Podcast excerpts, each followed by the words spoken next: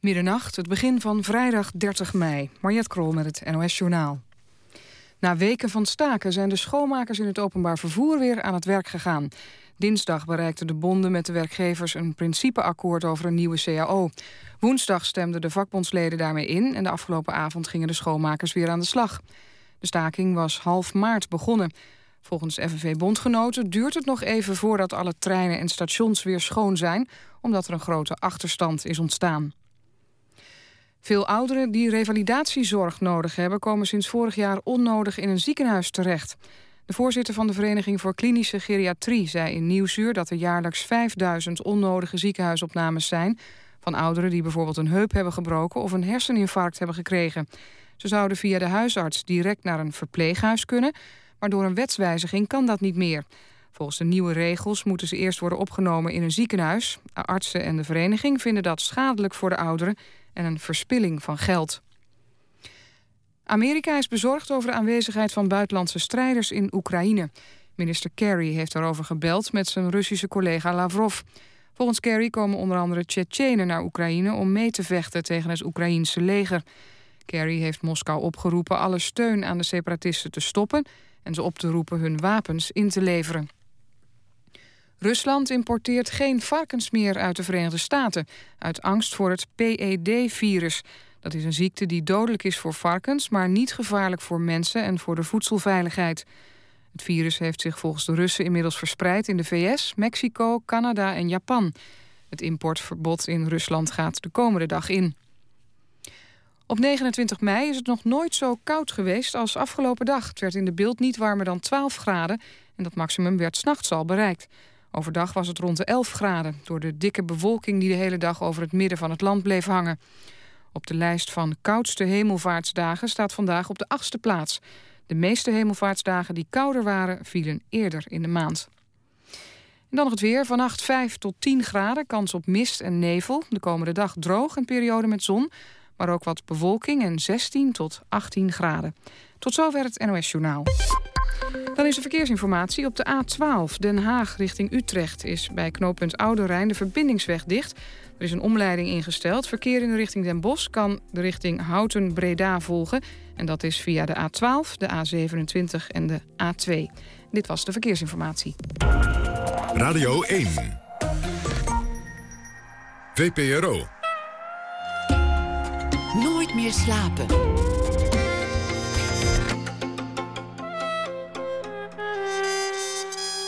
Met Pieter van der Wielen.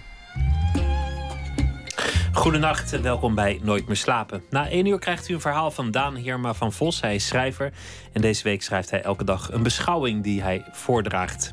En nu krijgt het verhaal van de Turkse actrice en cabaretière die onlangs een dwarslesie kreeg en sindsdien op de handfiets naar Turkije is vertrokken. Ze ging uh, deze week weg. Hoort het seksleven van de schrijver in de literaire biografie thuis? Dat is een heikel onderwerp. Wim Hasseu is zelf biograaf en heeft zich daarin verdiept. Maar we beginnen met Typex. Want dit weekende vinden in Haarlem de jaarlijkse stripdagen plaats. Het belangrijkste festival voor stripboeken, graphic novels en aanverwante kunstuitingen in Nederland. Thema dit jaar is de Eerste Wereldoorlog. Poster en etiket van het speciaal uitgegeven bierflesje zijn gemaakt door uh, Typex. Typex uh, heeft uh, heel veel verschillende dingen gedaan. Je zou hem kunnen kennen van illustraties in de Volkskrant, van covers van de VPRO-gids, van De Oor, waarin hij popsterren portretteerde en cartoons maakte. En vorig jaar kreeg hij veel lof en een belangrijke prijs voor zijn album Rembrandt. Een biografie in stripvorm over het leven van de beroemde schilder. Hartelijk welkom. Hi. Waar zullen we mee beginnen? Met, met Rembrandt? Dat is wel een. Uh... En dan doorwerken naar, de, naar die stripdagen. Ja, dat zouden we kunnen doen. We kunnen het ook andersom doen. We kunnen ook alles door elkaar heen doen. Ja, laten we dat doen. We gaan alles door elkaar heen doen. Ben je zelf eh, inmiddels niet ook een beetje een soort Rembrandt? Want ik, ik zag het album en ik dacht, wat is hier onvoorstelbaar veel werk in gaan zitten? Wat moet je hier hard aan gewerkt hebben? Die man moet bijna geobsedeerd zijn door zijn werk. Ja, dat vrees ik dat ik dat wel ben. Maar um, het verschil was dat ik uh, eigenlijk altijd hard werk hoor. Het verschil was dat ik nu de hele tijd aan één ding kon werken. En uh, uh, normaal dan doe ik de ene dag een illustratie en de andere dag een illustratie. en dan weer een stukje strip. En um, daar ben ik nu weer terug in, in dat stadium. Maar ik heb 2,5 jaar heb ik echt volledig monomaan aan het boek zitten werken en met het leven bezig geweest.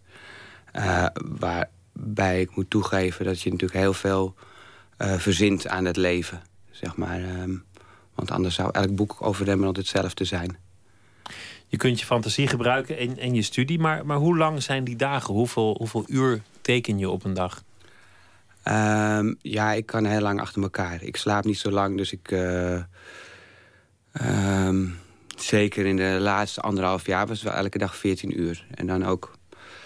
Um, dan nam ik wel uh, de vrijdagavond vrij en zaterdag uh, de hele dag en avond. En dan zondag weer aan het werk. Dus, dus eigenlijk gewoon een, een absurde baan als je in uren uitrekent. Het is, uh, ik heb er gewoon vijf jaar over gedaan in 2,5 jaar, zeg maar. Is het ook obsessief? Zoals dat bij Rembrandt schijnt te zijn geweest in bepaalde periodes. Dat hij, dat hij gewoon naar die ezel getrokken werd. En dat, dat hij het niet kon loslaten. Ook al, ook al viel verder zijn leven half in duigen. Boah, ik weet niet. Um, dat is wel het romantische beeld. Um, obsessief. Uh, vind ik moeilijk. Kijk, als, als je er zelf in zit, kan je moeilijk zeggen dat het een obsessie is. Um, het is voor mij gewoon logisch. Ik vind dat ik, ik ben een tekenaar. Het is niet iets wat ik doe, ik ben dat. Als de wereld ophoudt te bestaan en ik sta er nog... en ik kan nog een krijtje vasthouden, dan ga ik een poppetje tekenen. Dat is een natuurlijk iets.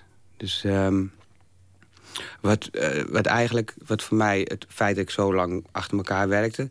dat was niet het, het, het, uh, het belangrijkste, het feit dat ik zo weinig andere dingen deed. Dat was wat, wat ik lastig vond eraan. Om niet even veel... een illustratietje of een, of een Nee, ik bedoel meer sociaal. Gewoon sociaal. dat ik uh, mijn vrouw grenzeloos uh, verwaar, verwaarloosd heb. En dat ik mijn vrienden veel weinig kon zien. Op vrijdag ging ik dan wel uit en dan met vrienden. Of weet ik veel, uh, wat, wat er op dat moment voorhanden was. En um, op zaterdag dan was ik dan met mijn vrouw de dag en avond. En dat is natuurlijk hartstikke weinig. En... Ehm, werd er dat vond ik moeilijk. Nou, reken maar. Maar ook, er werd ook wel, uh, uh, de Engelsman zegt grin and it. Hoe zou je het zeggen? Er werd ver, ver, verdragen, zeg maar. Ze verdroeg. waarom, waarom was het dat, dat dit project uh, zo belangrijk werd dat, dat je het... Ja, dat je er zoveel tijd in, in bent gaan steken en, en, en er zo lang mee door bent gegaan? Nou, het was een echt geweldige kans. Het was een kans die ik nog nooit had gehad. En wat ook niet echt waarschijnlijk was als ik het niet zou doen... dat ik hem gauw weer zou krijgen. De, de kans was dat het Rijksmuseum vroeg of jij uh, deels ik mocht in een opdracht... heel groot boek doen. En het is heel... Um, waarom ik er uh, vijf jaar over heb gedaan in 2,5 jaar... is omdat er, het, het kost zoveel tijd om zoiets echt te doen zoals je dat wil. Dat kan niet betaald worden. Want dat ga je er nooit uithalen. En ik heb heel veel uh, subsidie gehad en, uh, en, en, geld van de Rijks en een voorschot dit en dat. En toch uh, was ik aan het eind van het project was ik net zo failliet als Rembrandt, zeg maar. Ik heb wel eens uitgerekend dat ik ondanks al dat geld voor 65 eurocent per uur heb gewerkt. bruto, natuurlijk. dus, um, nou ja, in een, in een India's najaar krijg je waarschijnlijk minder, maar toch. Maar ja, als, als, als het, ook al zou je helemaal niks krijgen, dan nog zou je dat ja, doen. precies. Ik, het is niet om te mopperen. Het is alleen... Uh, dat is een mooi geluid op de radio. het bierblikje dat, ja. uh, dat wordt geopend. Als, als jij gewoon tekent, als jij uh, iemand aan de telefoon hebt... en je zit intussen een beetje, zoals dat heet, te doedelen met een, met een pen. Ja. Wat, wat teken je dan? Um, ik heb geleerd om gewoon door te tekenen waar ik mee bezig ben als ik doedel, dan doedel ik net als iedereen die niet kan tekenen... volgens mij gewoon streepjes onder elkaar zetten. Een verloopje maken of zo. Dan is het echt gedachteloos. Eigenlijk um, kun je gedachteloos tekenen, is eigenlijk je vraag, hè? Ja. Um, ja, maar het gekke is, uh, wat, wat mijn ervaring is... is als je gedachteloos tekent, dat je in een soort motoriek terechtkomt... die helemaal niet zo verrassend is. Tenminste, ik... Um, je kan het wel loslaten. Als ik, ik, ik uh, vrijdag daar zijn alle doodlijden geweest. Nu ik weer um, netjes voor geld werk. En um, dan, vrijdag is altijd mijn vrije dag, zeg maar. Dan kan ik vrij werk maken. En dan ga ik naar mijn atelier en daar maak ik dan grote houtschooltekeningen. En die ehm, zijn in het begin zijn die altijd zonder plan. Dat vind ik ook uh, prettig en frustrerend. En daarmee komt er elke keer toch vanzelf iets bovendrijven weer. Of je ziet er iets in, of je wilt... Er komt een idee bij. En dat, ehm, dat haal ik elke keer weg zolang ik denk van... ja, maar dit is weer gewoon... deze ken ik al. Of dit ken ik al, dit gedeelte. Ik wil toch naar iets komen wat ik nog niet ken. En dat, heb ik, is eigenlijk een drang die ik altijd wil hebben. Eigenlijk met elk, elk project... Zelfs is een illustratie, dan wil ik toch altijd iets, iets nieuws. Ook al is het nog maar zo klein bij mezelf naar boven brengen. Wat vind je moeilijk om te tekenen? Wat vond je bij Rembrandt moeilijk als object om, om te schetsen? Ik wil het bijna niet zeggen, want dan gaat iedereen erop letten. Maar er zijn allerlei dingen die ik niet kan tekenen. En um, bijvoorbeeld... Mag ook iets, iets noemen wat je, wat je niet, niet getekend hebt. Dat is misschien veiliger. Ik zeg, nee, ik, ik, ik, ik noem dingen... Um, ik kan bijvoorbeeld, ik kon nooit handen tekenen en nooit paarden. Dat klinkt als een kind op school die dat zo zegt, maar dat vond ik altijd heel moeilijk. Dus ik heb me daar heel erg op toegelegd. Dus er is in, in, in een Rembrandt echt een overschot aan handen en paarden. Um, juist omdat ik dat onder de knie wil krijgen. Dus juist van je zwakte heb je een soort eh, kracht gemaakt in, in die zin? Ja, maar nog niet van alles hoor. Er zijn nog steeds dingen die ik nog niet helemaal goed kan. Er zijn, er zijn altijd, maar het grappige is daarom vind ik Rembrandt eigenlijk... Ehm, ben ik er heel erg van uh, gaan houden op een andere manier. Uh, Rembrandt is natuurlijk oneindig veel briljanter dan jij en ik... en iedereen die hier aanwezig is bij elkaar. Maar die maakt ook echt volkomen waardeloze tekeningen... waar echt geen moer van klopt. Maar eh, dat, dat maakt hem voor mij alleen maar briljanter. Maar um, dus, er is bijvoorbeeld een heel bekend um, zelfportret Um, dan moet de kijker maar gaan googlen. De kijker, de luisteraar natuurlijk. En dan wordt het een kijker. Um, dat is dat uh, Rembrandt zeg maar, in de camera, dus in de spiegel kijkt... zoals altijd bij een zelfportret. En op de achtergrond, achtergrond zit Saskia. Uh, zijn vrouw, zoals iedereen wel weet. En die kijkt met een heel zagrijnig hoofd. Ik heb dat ook ergens in het boek zit het, uh, zit is een klein scènetje aangeweid. Dat ik dat altijd grappig heb gevonden. Als je dat portret nou googelt, terwijl je toch naar de radio zit te luisteren... Rembrandt en Saskia... dan zit het echt bij de eerste vier, denk ik. Het is een ets, zwart-wit. Dan moet je maar eens naar je handjes kijken. Dit zijn echt een soort poliohandjes, maar echt ook in geen verhouding. En daarbij hebben ze allebei ongelooflijk waterhoofd. Het is een hele beroemde tekening. Het, valt je, het was mij ook nooit opgevallen toen, tot ik hem ging bestuderen, zeg maar. Omdat er valt zoveel in te kijken, er valt zoveel in te zien... dat het maakt je helemaal niet uit. En ik weet zeker dat hij het wel heeft gezien, maar dat hij hetzelfde had van ja, maar hallo, dat is toch genoeg? En daarbij is hij vaak studies ook, hè, natuurlijk, die zelfportretten. Maar misschien is het juist wel briljanter omdat het, dat het rafelig is. Dat als die te perfect was, dat het niet meer dat effect ik, of die vind ik zeker had. ook. Want, want uh, uh, alles wat hij wou zeggen zat er al in. Alleen er klopte geen hout van. Maar dat was het niet, dus waar het om ging. Je zegt, ik vind het zo uh, fijn, Rembrandt. Ik vond, vond het zo, zo, zo gaaf om, om daar aan te werken. Wil het ook zeggen dat je, dat je hem als persoon interessant vindt? Of dat, dat je met hem bent gaan vereenzelvigen? Misschien uh, van hem bent gaat houden zelfs? Nou, je moet altijd... Uh, je, moet, je moet helemaal niks trouwens. Maar je, het is handig als je van uh, je onderwerp houdt. Op een bepaalde manier. Ook al, is het ook al maak je een strip over Hitler... dan moet er toch iets zijn waarin je, weet ik veel, houden van, mededogen. Iets, iets er moet iets in je, uh, moet je aantrekken. Hè? Um, en vooral, je moet het, clichébeeld, als je dan een Hitler hebt... het, cliché van, van uh, de duivel die onder de mensen is gekomen, zeg maar. Als je zo'n stip gaat maken, nou, dan, dan, ben je niet met iets interessants bezig, volgens mij. Over Rembrandt is natuurlijk ook ontzettend veel uh, geschreven. Jij hebt ook heel veel studie daarnaar gedaan. Wanneer wist je dat je een beeld had dat geschikt was voor een, voor een strip? Wanneer was het een goede stripheld? Um, ik vind, uh, je kan heel veel over hem lezen. Maar uh, het is altijd interessant wat iemand zelf um, uh, over zichzelf zegt. En dat is bij, zij, bij hem is dat gewoon zijn zelfportretten... waar er echt ongelooflijk veel van zijn. Omdat dat zijn studiemateriaal was. Dat is natuurlijk het goedkoopste model. En daar heb ik echt een heel groot dik boek... met alle zelfportretten door de jaren heen... En ook al zijn veel uitdrukkingen zijn um, uh, gemaakt om die uitdrukking te oefenen. Bijvoorbeeld verbazing of zo. toch zie je daar heel veel in. En ook de, ook de fysieke aftakeling en weet ik veel wat. En, uh, daar heb ik het meest van geleerd. En daar, volgens mij, uh, daag je bijna uit om dat hele boek te bekijken... elk portret goed te bekijken... en nog steeds helemaal geen enkel gevoel voor die man te hebben. Daar zit zoveel in. Dus dat, dat was voor mij de doorslag. Je hebt ook ergens gezegd dat, dat je het ook wel een lul vond, Rembrandt. Ja, zeker. Maar ja, dat is geen reden om niet van iemand te houden. Dan waarom waarom was het ook een lul? um, nou, een lul of een hork. Ja, het is... Uh, uh, kijk, ik moet zeggen, er is heel veel wat ik hem heb toegedicht natuurlijk. Maar ik heb gewoon de feiten heb ik gekeken en achter elkaar gezet. En... Um, ja, daar kan je dingen uit afleiden. En ook dingen die er over hem werden gezegd. Het was, het was geen wat je over hem persoonlijk leest. Dat is eigenlijk altijd um, vrijwel altijd negatief. Nou, sterker nog, ik weet geen enkel positief iets uh, komt voor de geest. Er zijn niet zo heel veel uh, uh, commentaren over hem, want het was niet zo de stijl. Maar alles is lomp, komt er allemaal wel uit voort. En um, onaangenaam mens.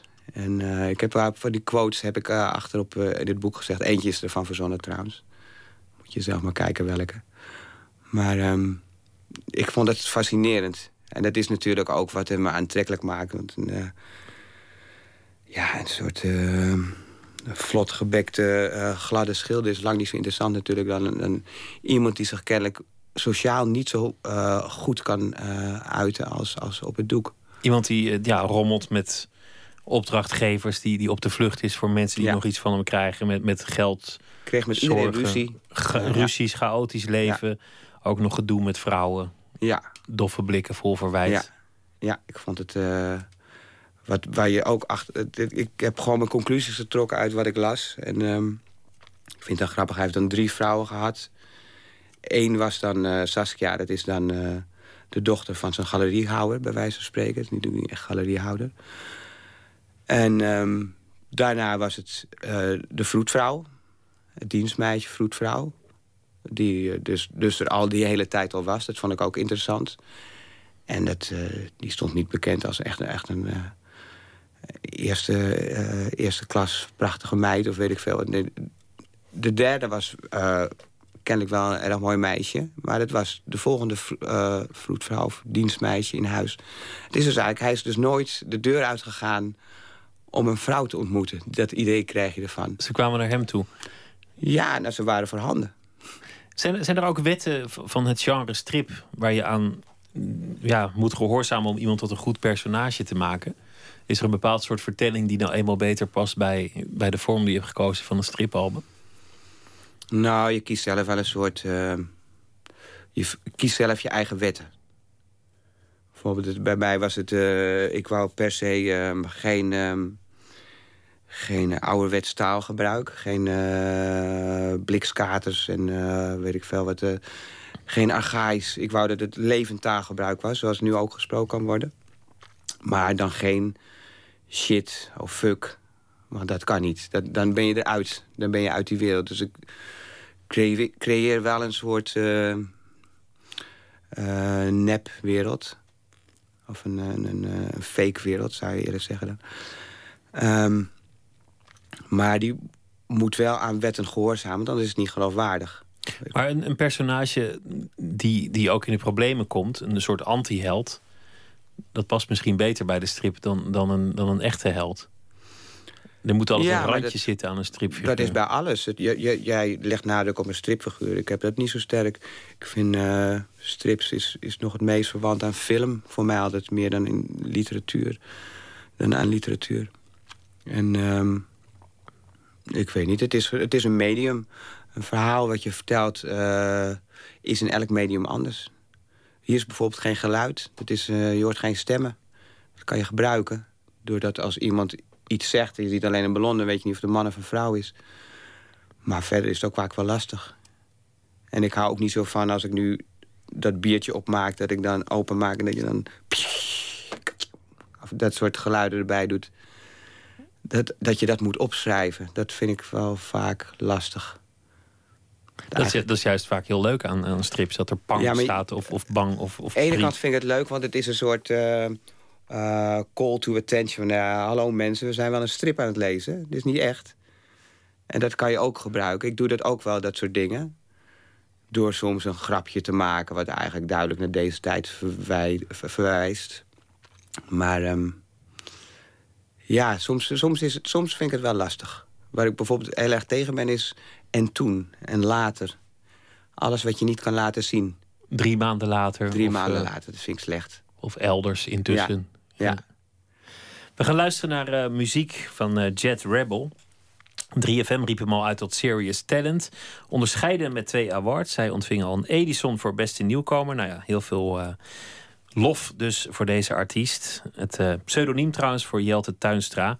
En we gaan luisteren naar een uh, nummer met de titel Hashtag. I got it all figured out.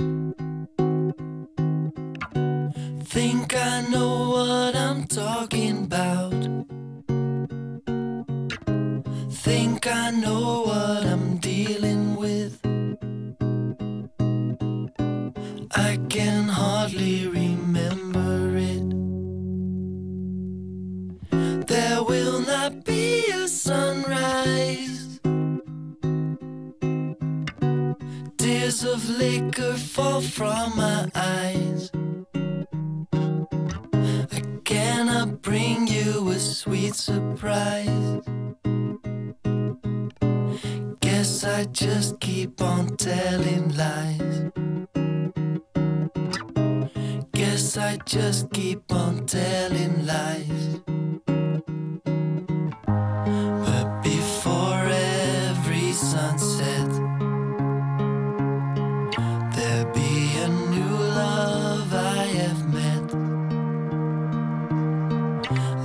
Tell my friends I'm in love again. I cannot keep them out of my bed. And every time I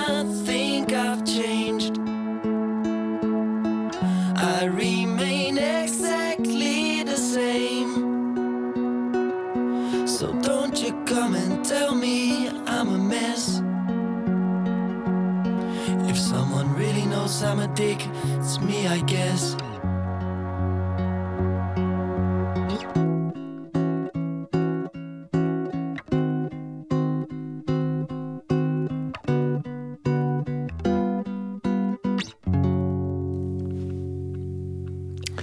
Jet Rebel was dat. Hij heeft uh, twee EP's gemaakt, Venus en Mars.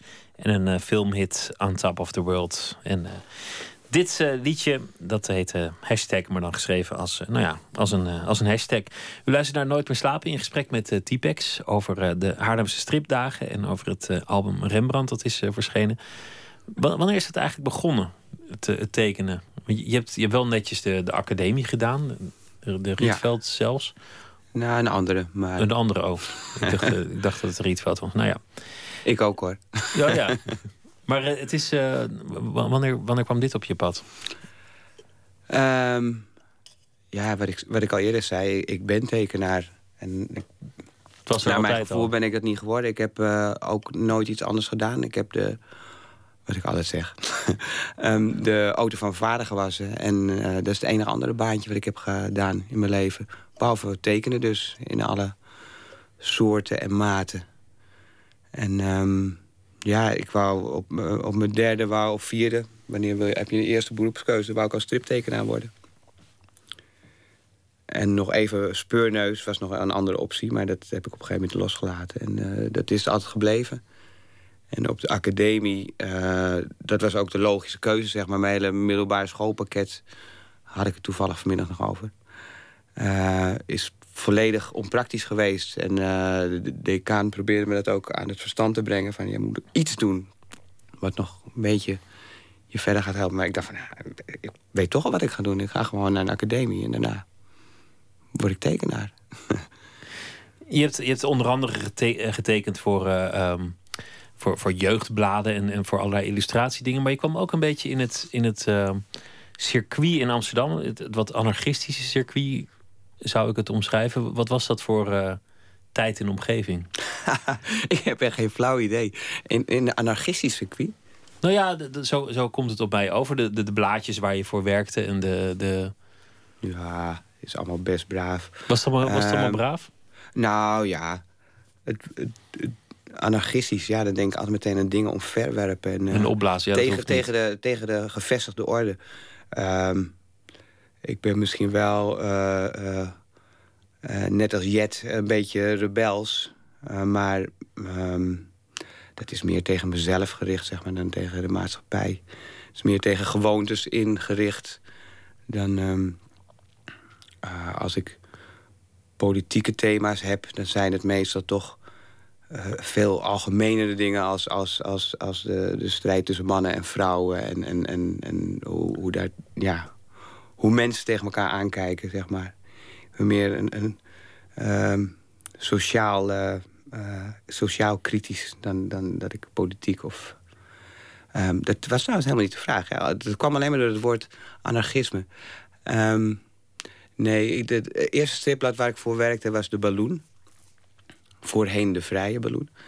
En uh, dat was misschien wel het meest anarchistische. Maar daar was ik echt wel jongste bediende. Was ik echt, uh, zat ik nog op de academie en was ik, weet ik veel, 19 of 20. Terwijl de mensen die daar werkten, die waren al... Nou, ook niet veel ouder, maar voor mij toen wel. Het waren al... Um, Windig en de Jong en Erik Schreurs, hij de Kort. Maar die begonnen ook allemaal min of meer, maar die waren wel een stukje ouder. En uh, Aart Klerks, die was wel echt, dat was een 60 jaren, 70 jaren corrivee. Maar uh, ja, die mensen zijn allemaal vrienden gebleven. Dat was wel een circuit van, uh, van vrolijkheid en veel feesten, toch? Ja, ja. Dat vond ik ook heel erg leuk natuurlijk. Ja, dat, dat heb ik ook altijd met elkaar geassocieerd. Als je dat met anarchie bedoelt, dan ben ik je man. Ja, ik, bedoel, ik bedoelde niet zozeer van we gaan het systeem omverwerpen en we gaan de, de democratie beëindigen. Maar ik bedoel meer een, eh, een, een zekere mate van losbandigheid en, ja, en, vrolijkheid. dat vind ik ook echt dat de, ja, dat ik, ehm, het oude. Ik probeer die boer nu in te halen, maar hij is, dat is gelukt. Um, dat, uh, dat je op een bepaalde manier buiten de maatschappij staat, dat, is, dat is, lijkt me duidelijk. Eh, het, is, het is geen 9 tot 5 baan. Ehm, ja, je, maakt, je verdient zoveel geld als je op kan, zeg maar. En daarna, eh, als het op is, dan ga je weer geld verdienen. Dus dat, dat, dat gedeelte is zeker waar, vind ik. Maar dat is eigenlijk nog steeds van kracht. Ook al heb je nu misschien wat meer verantwoordelijkheden dan toen. is dat zo? Dat valt, valt toch wel mee met je verantwoordelijkheden? Nou ja, ik weet niet je hebt gewoon meer huur. Ja, aan de andere kant, ik sta ook gewoon... Ik heb gewoon een krediet op de bank en ik sta al jaren rood. Maar ik, heb, nee, ik, ik voel me wel heel Ik ben wel een verantwoordelijk type hoor. Dat ik niet uh, te stoer doen erover. Ik wil toch wel altijd een, een, bepaald bedrag. Probeer ik toch altijd wel te verdienen. Uh, per maand. Ja, anders word je er ook uitgedonderd. Dat is ook niet leuk. Nee, en dat soort dingen, daar kan ik eigenlijk helemaal niet tegen. Ik heb wel leren leven met schuld. En uh, daar is het ook bij gebleven. Dat is gewoon mooi. Eigenlijk ben ik vreselijk uh, plichtsgetrouw en, en verantwoordelijk. Ik heb nog nooit een doodlijn niet gehaald. En ik ga het niet eens afkloppen. En um, wel heel erg vaak op het allerlaatste moment. Maar ik kom altijd af, zoals de Belg zegt. Maar je bent, je bent iemand die, die houdt van van, van feestjes en, en uh, uitgaan en van, van het sociale leven. En tegelijk iemand die zich volledig kan afzonderen aan een, aan een tekentafel. Ja, nou, dat, dat, ik denk dat het ook, dat is ook het evenwicht natuurlijk. Het is juist. Uh, ik vind het ook altijd heel prettig om uh, in mijn eentje op pad te gaan en te kijken wat er gebeurt. Omdat dat doe ik ook met het tekenen. Van, ga ik ook op mijn, in mijn eentje kijken wat er gebeurt. Maar ja, ik blijf ook in mijn eentje. Alleen in je hoofd gebeurt wat en op papier gebeurt wat.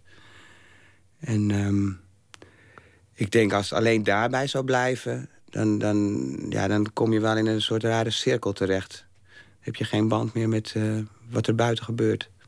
Kom je dan nog op dezelfde plekken als, als uh, twintig jaar geleden?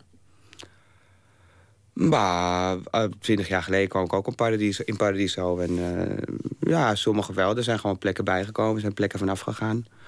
het is wel hetzelfde soort plekken. Ik, ben, ik hou heel erg van, van uh, bandjes kijken. En dat, dat, heb ik altijd gehad. Verandert het? Want, want op, op een gegeven moment ben je een jonge man met een, met een club van jonge mannen die daar elke avond naartoe gaat. En dan, en dan op een gegeven moment ben je niet meer zo'n zo'n jonge man en dan kom je daar. En nou ben ik een oude man met een club van jonge mannen. Ja, ja. maakt dat verschil? ja, tuurlijk wel. Als ik, uh, ik vind het jammer dat, je, dat ik er ook ouder uitzie. Anders dan was het niet zo duidelijk. Maar uh, dat is ook zo. En dan ben ik ook al lang weer aan gewend. Ja, ach, ik weet het niet. Ik heb eigenlijk geen antwoord erop. Het is, ja, het is een verschil, tuurlijk. Maar um, van binnen niets. Ik vind het nog net zo leuk. En uh, het, de, wat het belangrijkste verschil is... dat ik in steeds meer tenten gratis naar binnen kan. Dat vind ik echt een hele grote vooruitgang. Hoe dat zo? Nou, omdat, ja, de, de, uh, ik werk altijd voor dingen in de muziek. Dus je kan steeds meer gastenlijsten gebruiken. Oh, dat moet je helemaal niet zeggen, want straks kan het opeens niet meer. maar dat, dat, je vaak dat die, vind ik heerlijk, illustraties ja, maakt over, over muzikanten. En, en voor de platenmaatschappij, of voor de platenwinkel... of voor de Paradiso zelf, of, uh, of weet ik veel, voor... Um, ja. Dus uh, anders zou ik het allemaal niet kunnen volhouden, zeg maar. Uh, dan kan je ook eens gewoon even naar een concert gaan en daarna naar huis. Het schijnt dat. Uh, je hebt natuurlijk heel veel artiesten geportretteerd, maar, maar niet letterlijk voor, voor je, voor je schildersezel gehad, maar, maar voor de oor heel lang die, die cartoons gemaakt en, en die, die illustraties van popsterren en die, en die verbeeld op een bepaalde manier. Een, een bekende anekdote is dat Nick Cave fan van jou is. Ja, dat, is, dat... Uh, dat, dat, heb ik ook zelf misbruikt door het achterop uh, het Rembrandt-boek een quote van uh, te gebruiken. Waarin die jou ver, vergelijkt met Rembrandt? Ja, mm, het is wel in zoverre. het, is, het is echt gebeurd.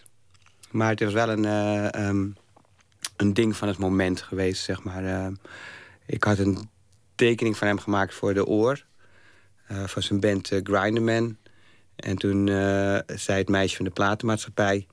die zei, ehm, die moeten we eigenlijk aan hem geven. En dat vond ik natuurlijk een goed idee. Want dan dacht ik, ah, dan kan ik gratis naar Grinderman. En ehm, toen, toen heb ik hem gezien, toen heb ik hem aangeboden, die print. En er was meteen een heel leuk contact. Ze hadden me gezegd van, nou, als je backstage gaat... ik had wel zo'n goede sticker... wacht tot wij er zijn, hadden ze van de plaatmaatschappij gezegd. Want het is een hele moeilijke man. Nou ja, dat was helemaal niet zo. Maar wij liepen per ongeluk daar naar binnen... want voor het optreden begon hadden we gezien dat daar een ijskast stond. Dus we dachten, kijken of die er nog staat. En toen zat opeens de hele band daar. En die, op een of andere manier herkende die ons van... Die riepen meteen toen ik de deur opendeed. And there we have the artist. Alsof, alsof het afgesproken was. Uh, nou hadden die allemaal lange haar en een snor en een baard. En dat had ik ook. Dus het had wel iets van uh, herkenning. Een moment van herkenning. En... Um, ja, tegen tijd dat de meisjes van de platenmaatschappij kwamen... waren we al dikke vrienden. En toen wou de rest van de band ook een print. En toen zei ze, dus, dus kom maar naar eh, Groningen voor het volgende optreden. En toen kwam hij dus bij de toegift. En hij, hij zag me al meteen publiek, want ik stond vooraan. Dus toen had hij al een paar keer mijn naam geroepen.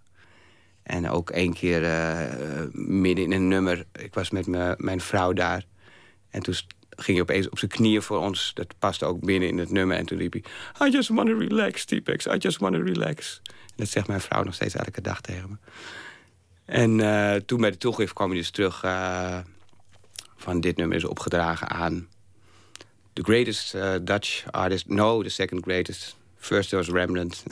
nou, daar is T-Pex. Ja, dus die hebben ja, ik gebruikt. Wel, wel, geweldig, toch? Zo'n grote artiest die dan... Die dan ja, maar het was natuurlijk ook gewoon... Zoveel had hij niet van me gezien, hoor. dus het is ook... Ehm, het was gewoon heel erg leuk. En het was een goede om te gebruiken. En het staat op het, uh, op het album. We gaan weer luisteren naar, uh, naar muziek. Julia Stone en Angus Stone. Wasted heet het nummer. Ze zijn uh, broer en zus. Groeiden op ook in Australië, Sydney. En het hart van hun muziek is folkmuziek. Het nummer heet Wasted.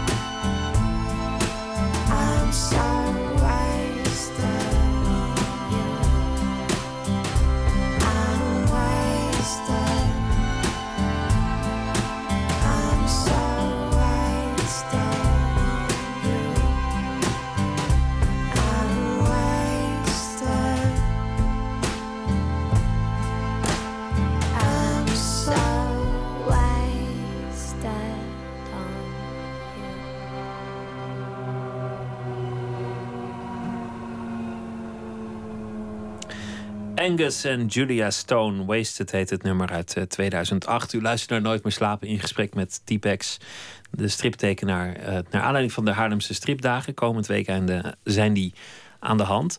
Ehm, laten we het over vrouwen hebben, want je, je zei net dat Rembrandt nooit hele mooie vriendinnen had. Ah, die Hendrik is wel een knappertje hoor. Hendrik wel? Ja. Hendrikje, ja.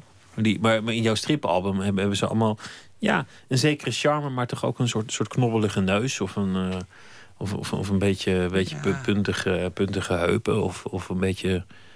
Ja, beetje ik ben, ik ben tegen. ehm, dat vind ik eh, zonde vaak in strips. Dat, eh, dat, vind ik, nou, dat vind ik echt een. Wordt mij wel eens ver- verweten, of er werd mij wel eens een keer door iemand verweten. dat ik niet van vrouwen hield, omdat ik ze niet mooi tekende. Maar ik vind juist. Eh, als je vrouwen gaat, wat mooi, dat valt dan meestal als een soort modelleren naar een één ideaal. Eh, mag ik noem maar wat. eh jukbenen, de volle lippen, grote schuine ogen. Weet je, je, je ziet al meteen iets voor je. Bolle borsten, bolle billen. Zeker slank. in de stripkunst. Ja, en de stip is daar, in de stip zijn er, ja, het zijn vaak mannen die het tekenen. En het is, ja, het is niet best. Het is en boos vaak. Ik ben daar tegen. Ik vind dat je een vrouw juist... Als je een vrouw zo tekent, vind ik niet dat je van vrouwen houdt. Dan hou je van je fantasie. En, ehm, dus het is niet dat ik opzettelijk vrouwen lelijk maak. Ik wil ook een soort aantrekkelijkheid eraan meegeven... zonder dat ze op het eerste gezicht mooi zijn. Dat is, dat is de echte liefde voor de vrouw als ze ook onvolmaakt kan zijn. Dan, dan heeft ze karakter. Ja, maar zo teken ik mannen ook. Dus eh, ja, als ik een, eh, een vrouw of een man heel archetypisch mooi maak... dan is dat eh, omdat ik daar iets mee wil zeggen. Dat ik dan ergens, en, maar dan ga je buiten het realisme om, zeg maar. Dan ben je iets aan het vertellen. Over het afbeelden eigenlijk, over het manier van afbeelden. Tekende Rembrandt ook zo? Was Absoluut. het, was het Dat ook werd een hem echte heel erg liefhebber? verweten. Ja, dat werd hem heel erg verweten. Ja, liefhebber gewoon. Een li- een liefhebber. Nee, het is, het is een soort streven om iets weer te geven van eh, wat, wat jouw observaties zijn. Ik vermijd het woord werkelijkheid, maar gewoon wat jouw observatie is. En eh, dat, dat, dat, eh, ik was eigenlijk helemaal niet zo fan van Rembrandt daarvoor. Hoor. Ik, dat, of tenminste, het was nooit in me opgekomen, maar dat ben ik wel geworden. En dat ik ook, eh, ja, je zoekt natuurlijk ook naar overeenkomsten, maar die heb ik ook echt gevonden.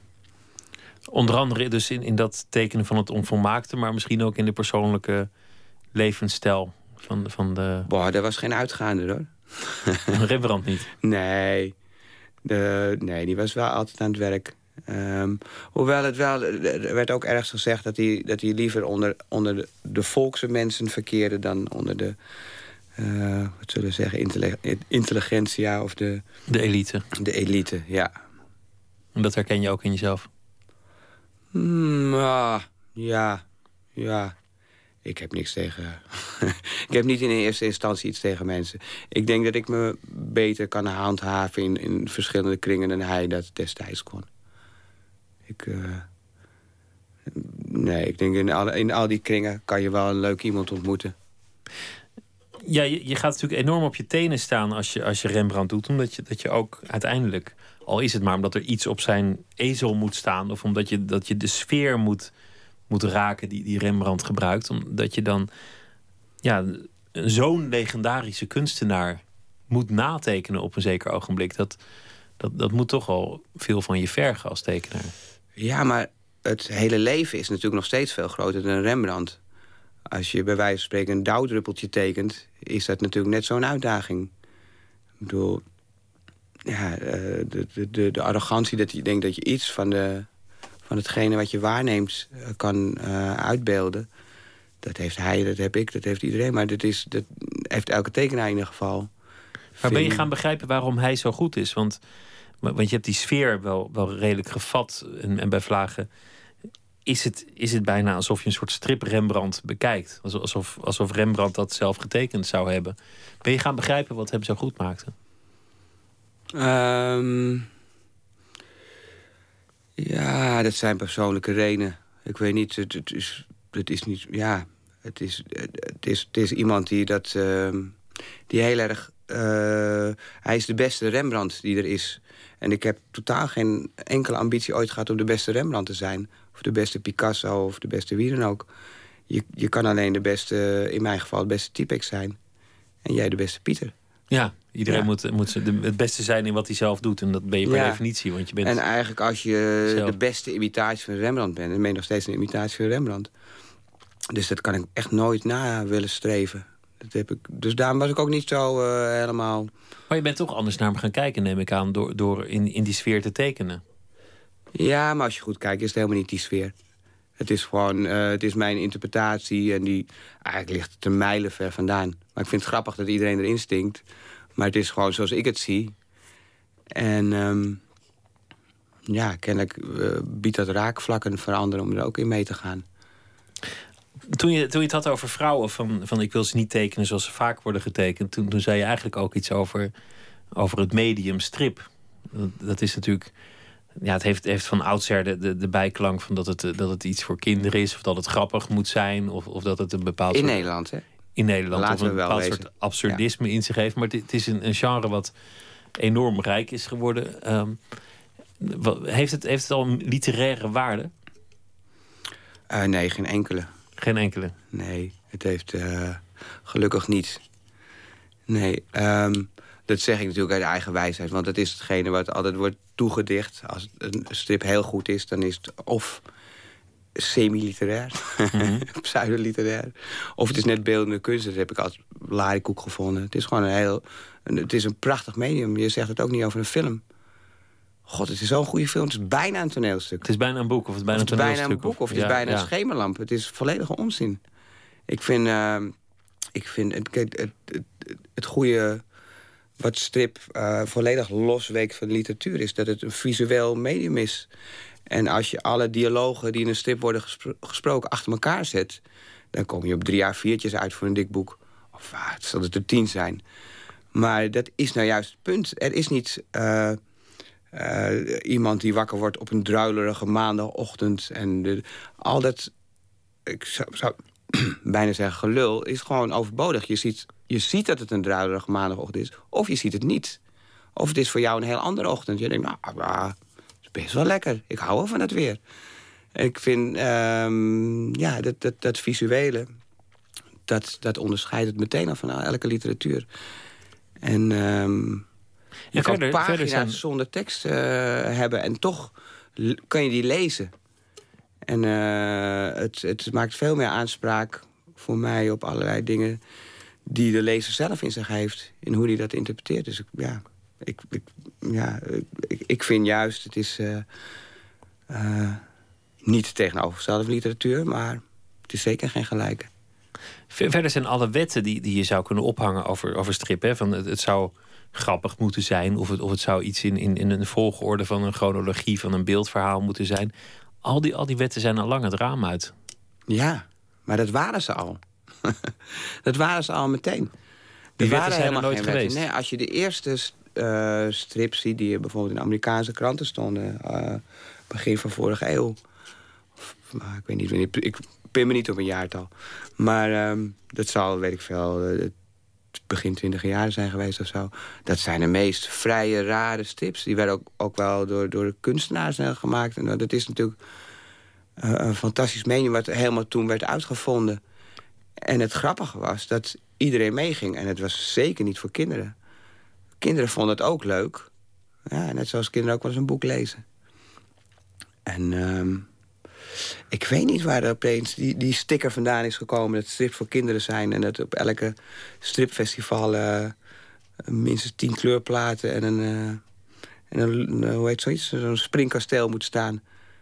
En, en de, de hele braderie-sfeer, dat heb ik echt nooit begrepen. Maar dat is ook alleen in heb- Nederland. Want, want in, in Frankrijk is het een, een hoge kunstvorm waar, waar buiten gewoon intellectueel over gedaan wordt. Ja, in, in, in Frankrijk is het voorpagina nieuws.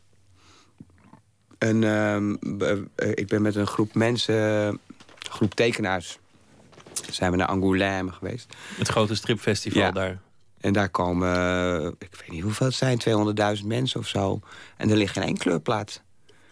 En eh, ja, dat, dat is gewoon, daar, daar is het niet eens een item. Ehm, strips voor kinderen, ja, hoezo? Ja, hier en daar zie je ook wel eens een kind, maar het, dat is niet, het, het is een heel volwassen gebeuren daar.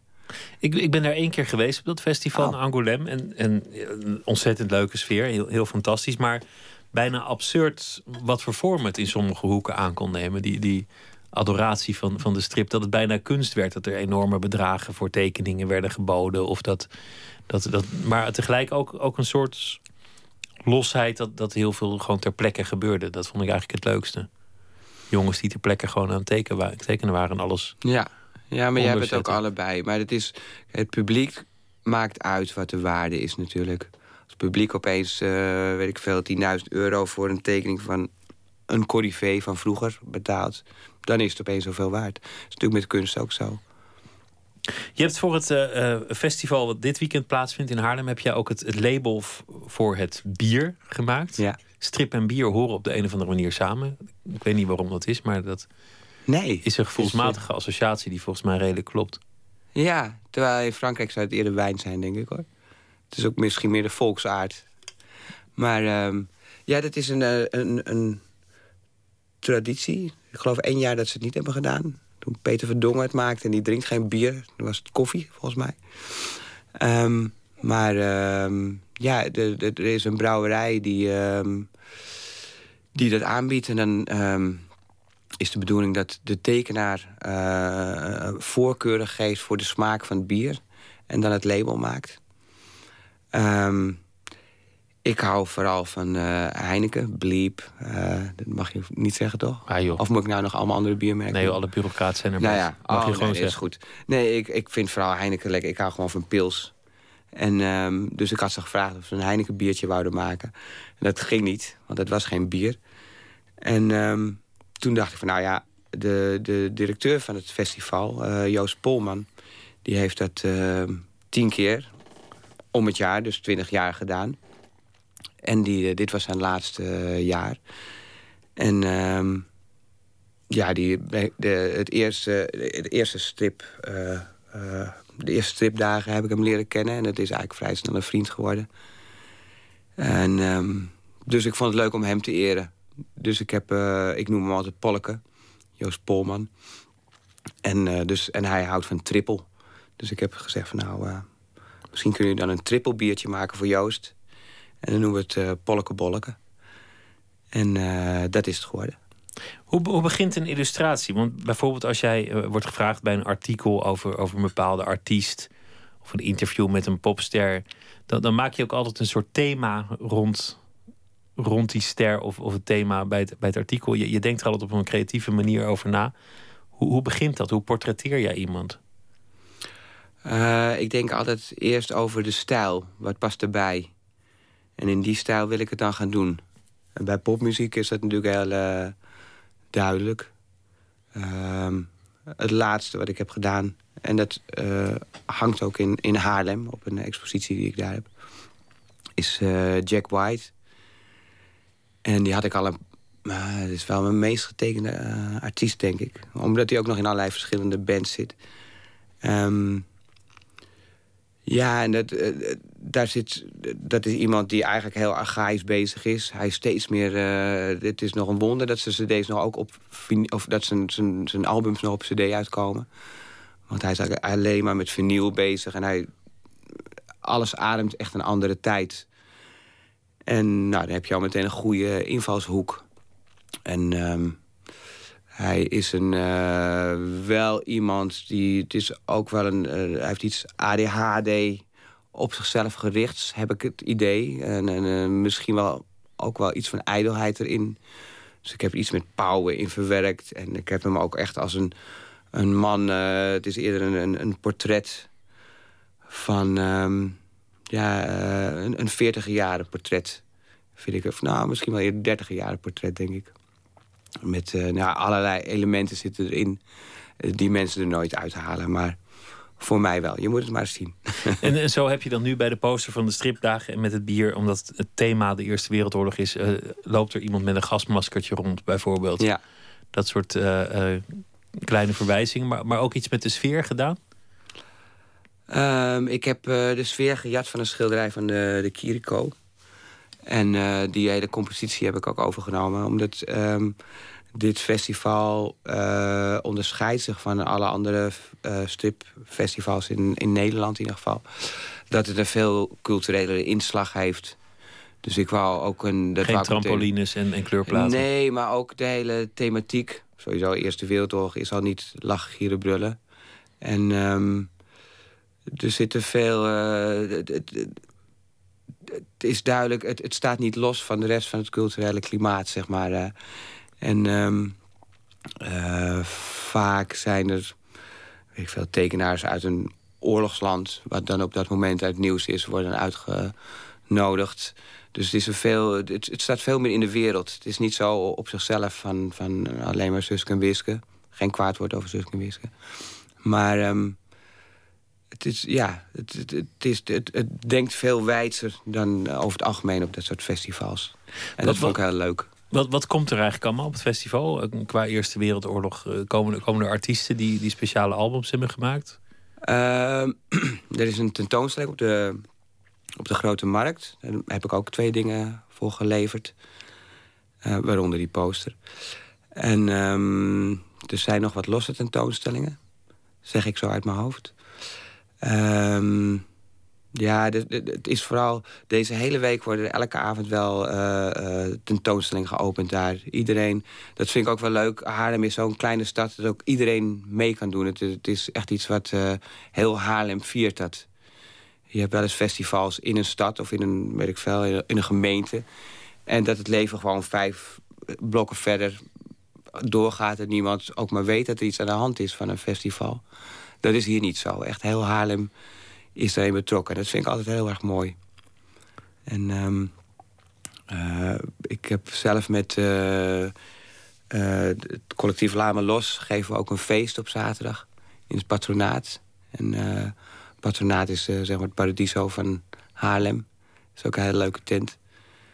En ehm, ja, ik weet niet, het wordt echt gevierd aan alle kanten. En zo, Echt een feestje voor, voor het stripverhaal en voor, de, voor het beeldverhaal. En de- Ja, en ook heel erg naar de, de auteurs toe. Dus, we- we- zoals jij ook al begint over dat, dat eh, ik van muziek hou. Dus dan wordt er gevraagd van, nou, doe een leuke avond met bandjes. Want daar hou je toch van. En, eh, en de, de, de jongens van Lame Los, dat zijn ook eh, geen neerslachtige lui, zeg maar. Die houden er ook wel van. En die brengen weer heel andere dingen mee. Die, die, die hebben rare monsterpakken en, en, en een stripveiling. En we hebben hardrock karaoke. En, eh, dus het, het is, ze laten ons compleet vrij erin. Dus dan, ja, dan wordt het ook meestal wat. Wat, wat wordt je volgende project? Want je hebt nu een biografie van, van Rembrandt in stripvorm gemaakt. Ja, Heb je, heb je al een nieuw, nieuwe... eh, ik Iets ben, op het oog. ik ben stiekem aan het werk al een jaar met het schrijven van een, eh, nog een kunstenaarsbiografie. Maar nou eentje die niet ehm, op verzoek is gedaan, zeg maar. Of eh, niet in opdracht is gedaan. En dit is, eh, gaat over Andy Warhol. Maar dat zit nog in een heel vroeg stadium. Eh, ik, ben eigenlijk, ik heb alleen maar gestudeerd en, ehm, en veel geschreven. En ik zie wel al nu dat het... Het is nu al twee keer zo dik als Rembrandt, zeg maar. Dus het worden waarschijnlijk twee boeken. En daar wil ik ook in het hele leven doen. Dat vind ik leuk. heb je al een beeld van, van Andy Warhol? Ik heb eigenlijk hetzelfde als ik bij eh, Rembrandt had. ehm, dat, eh, er is veel informatie over hem, maar mm, veel eh, mensen nemen vaak een, de beeldvorming van een ander over. En ik merkte op een gegeven moment dacht: ik van, ja, is dit sowieso wel iemand waar ik van kan houden? Wat een, wat een vervelende gast is het eigenlijk. Totdat ik zijn dagboeken ging lezen. Dat is echt een pil van, geloof 1500 bladzijden. En eh, dat is allemaal gewoon letterlijk op, opgetekende tekst. Vrij letterlijk. En ehm, ja, toen, toen leerde ik hem pas echt kennen. En toen kon ik mijn eigen beeld van hem vormen. En toen dacht ik, nee, nee. Dit is volledig verkeerd begrepen. Dit is ontzettend... Dit, dit zou... Ik, ik weet niet of ik met Rembrandt een avond zou gaan stappen.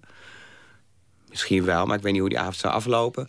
Maar met Andy zou ik echt wel een leuke avond hebben, denk ik. Ja, waarom? Waarom denk je dat hij, dat hij wel aardig is? Want, want hij krijgt nooit zo'n heel sympathieke pers. Ik heb niet gezegd aardig, hè, trouwens. Nee, leuk, Nee. zei je. Leuk. Ja. Ja. Het is... Het is ehm, ja, het is... Het is eh, hij heeft een, een venijnig gevoel voor humor. En ook eh, een, een hoge dosis zelfbeklag. En... Maar you gotta love him. Echt, tenminste, in mijn visie... eh, het, is, het is een ontzettend eh, leuk en rijk geschakeerd figuur. Voor zichzelf moeilijker, denk ik. eh, hoewel hij ook, ook heel moeilijk was voor zijn omgeving. Maar eh, voor zichzelf het allermoeilijkst. Dus, dus ja, dat schijnt toch een soort raakvlak te zijn... wat je altijd tegenkomt met dat soort kunstenaars. Met grote Maar- kunstenaars. Ook altijd die zoektocht naar geld. Dat is misschien wat hem bindt aan, aan Rembrandt. Dat geld een thema Ja, in hij zijn komt leven uit was. een heel arm milieu. Het is, dat zie je vaker met mensen die uit een rijk milieu komen. Die kunnen veel beter met armoede omgaan op een of andere manier later... dan iemand uit een arm milieu die hoger opklimt. Dat blijft altijd dat blijft een grote angst, dat blijft traumatisch iets. Dus dat zit bij hem zeker erin. De stripdagen in eh, Haarlem zijn eh, komend weekend eh, daar aan de gang. Typex, dankjewel. Heel veel Ja. plezier met het presenteren van het bier en, en de poster... en alle activiteiten in Haarlem. Dankjewel. Zometeen gaat eh, Nooit meer slapen verder. Krijgt u onder andere een verhaal van Daan Heerma van Vos. En we gaan het hebben over een eh, handfietstocht naar Turkije. En we gaan het hebben over het seksleven van de schrijver. Moet dat worden genoemd in zijn biografie. Dat allemaal zometeen.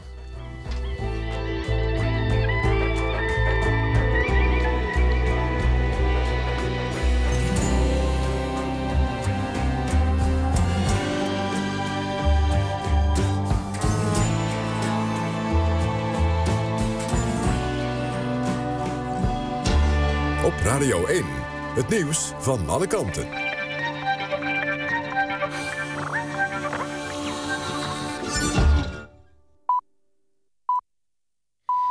1 uur, Mariette Krol met het NOS-journaal. Veel ouderen die revalidatiezorg nodig hebben... komen sinds vorig jaar onnodig in een ziekenhuis terecht. Ze zouden direct naar een revalidatiecentrum moeten... maar door een wetswijziging van vorig jaar kan dat niet meer. De voorzitter van de Vereniging voor Klinische Geriatrie... zei in Nieuwsuur dat er jaarlijks 5000 onnodige ziekenhuisopnames zijn... van ouderen die bijvoorbeeld een heup hebben gebroken... of een herseninfarct hebben gekregen... De huisarts zou ze direct naar een verpleeghuis kunnen sturen... maar volgens de nieuwe regels moeten ze eerst worden opgenomen in een ziekenhuis. Volgens de artsen en de vereniging is dat schadelijk voor de ouderen... en een verspilling van geld. De schoonmakers in het openbaar vervoer zijn na weken van staking weer aan het werk gegaan.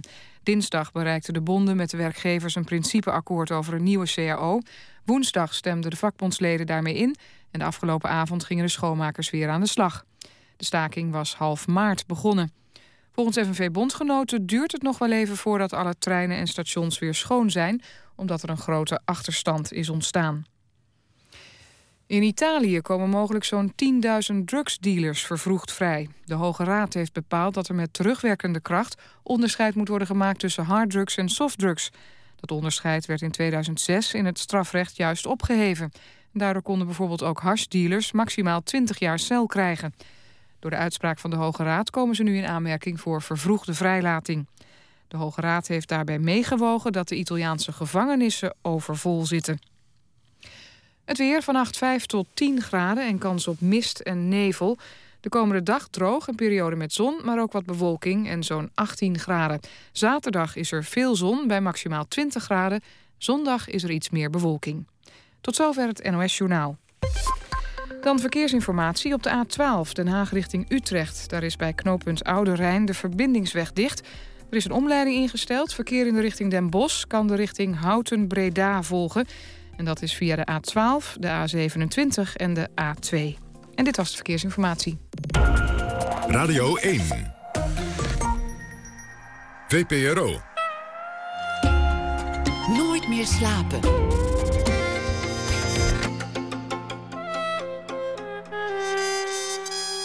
Met Pieter van der Wielen. U luistert naar Nooit meer slapen van de VPRO. Op Twitter, VPRO-NMS of via de mail nooitmeerslapen.vpro.nl.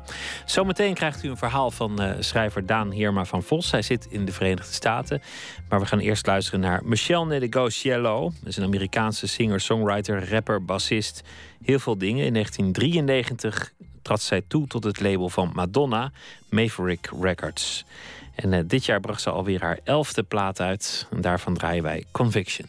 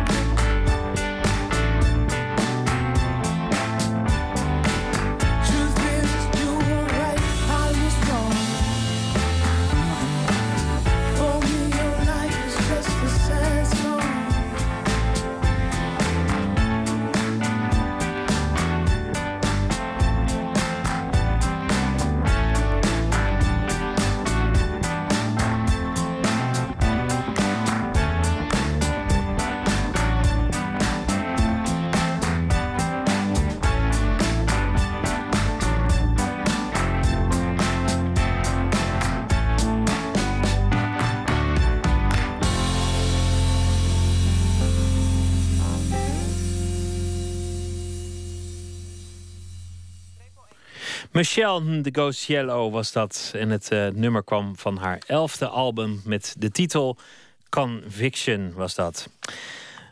We gaan luisteren naar een eh, reportage.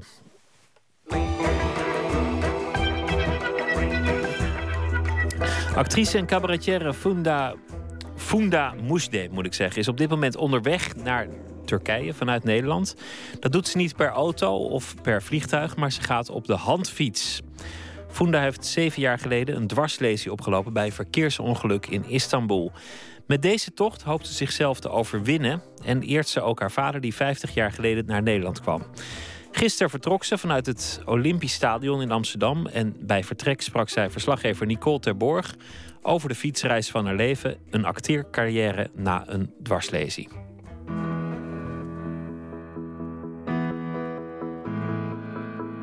Verstand op nul. Niet meer op tijd letten, niet op hoeveel Nee. kilometer per uur rij ik. Al doe je twee kilometer per dag. Ja. Maar het kan altijd. Ja, klopt. klopt.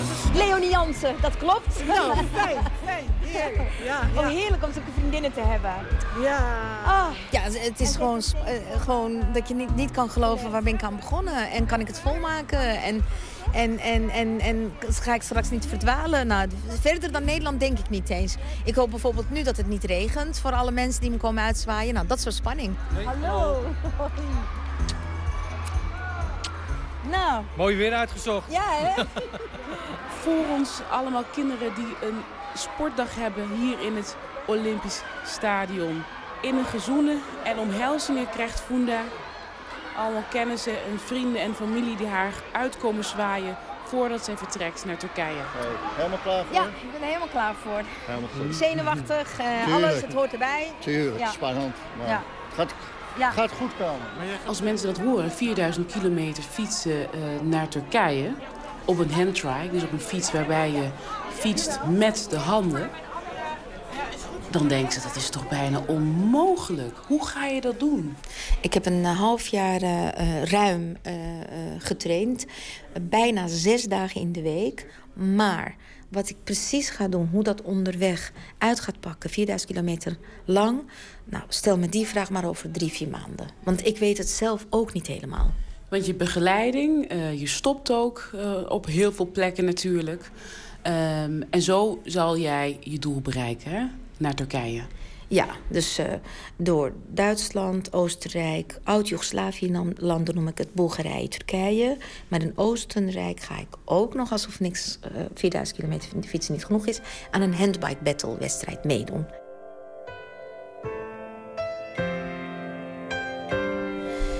Deze reis is eh, om voor mij een paar redenen. Dit jaar is het 50 jaar geleden dat Nederland en Turkije een verdrag hebben getekend om arbeidsmigranten uit Turkije te halen, 64-2014. Daar wil ik graag bij stilstaan, want mijn vader is een van die arbeidsmigranten. En hoe bijzonder is het om daarbij stil te staan met een typisch Nederlands product, namelijk de fiets. En om daar ook uh, mee terug te uh, fietsen, gaan door de landen uh, waar mijn vader en duizenden anderen met de auto ook op vakantie doorheen gingen. En in het algemeen gezondheid en gewicht. Obesitas is echt een groeiend probleem in Nederland. En daar wil ik ontzettend graag ook de aandacht voor uh, vragen. Dat uh, je kan niet jong genoeg met sporten beginnen. Vrienden, familie, uh, mensen die in mij geloven. Mensen die ik maar heel kort ken. Die gewoon in mijn droom zijn gaan geloven en mij zijn gaan ondersteunen.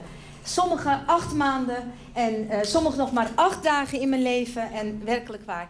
Ik wil, Door deze reis alleen al te plannen en erover te dromen... Uh, dat het niet voorbij is, mijn leven. Want ik had echt het gevoel, ik ben afgeserveerd, ik tel niet meer mee. En, uh, uh, en het is meer dan, dan zelfmedelijden hoor. Het, het, was echt een diep, diep gevoel van ja, het ontbreken van een doel, een zingeving. En uh, in combinatie met de leeftijd. Nou ja, gemis aan een goede wandeling. Uh, stampen als je boos bent. Dansen als je blij bent. Ook die uitingen, fysieke uitingen, kun je niet echt. Dus dat, dat, daarom betekent het ook heel veel voor me... dat ik een reis, een project uit de grond heb gestampt. Door eerst eerst een visioen te hebben. Op de fiets, ervan te dromen. In de weilanden in Noord-Holland.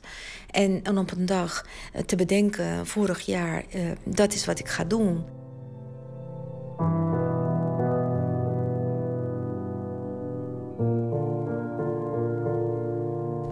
Ik was in Istanbul in 2007 om heerlijk te rusten en even bij te komen. Want meteen als ik terugkwam ging ik weer toeren door het hele land... met een voorstelling waar ik inspeelde.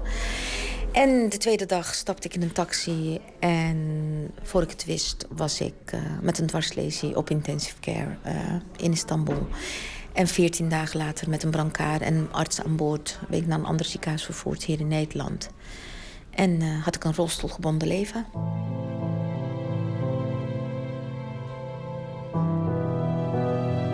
Hoe kom je hier bovenop? Het niet kunnen lopen, het niet kunnen doen wat je wil. Fysiek dan? Dat kan je niet vertellen in één uh, reportage. Ik denk niet in 15 reportages. Uh, kwestie van tijd. Een uh, heleboel tegeltjes waarheden als tijd heelt alle wonden. die, die, het had erger gekund. Het glas is half vol. ja, ze komen allemaal voorbij. En uh, uh, doorzetten, liefdevolle mensen om je heen. Ik denk wel dat dat heel, heel erg uh, telt. Het is heel gek dat als jij mij nu zou vragen... telt de tragiek en wat je mist op is ontelbaar veel.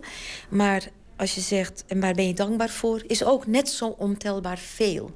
En ik denk dat ik me concentreer op de optimistische, op het glas is half vol, op de dankbare.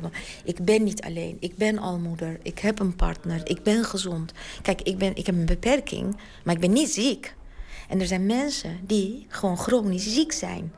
Weet je hoe erg dat is? Nou, dat zijn dingen die je, die je dat je, ja, dankbaarheid, ik weet het nou, niet. Dames en heren, ik ga beginnen met uh, het woord te geven natuurlijk aan de Woman of the Hour, dat moet ik wel zeggen. Ze ziet er ook helemaal ready voor. Uh, mijn, mijn, mijn lieve vriendin, mijn Matti, mijn, mijn Sisa, mijn mami. Uh, Fula Mouche, dames en heren. Wat betekent het voor jou uh, als actrice om een dwarslesie te hebben? Wat betekent dat voor de rollen die je krijgt? Mm, nou, dan stel je een vraag die ik bijna niet met droge ogen kan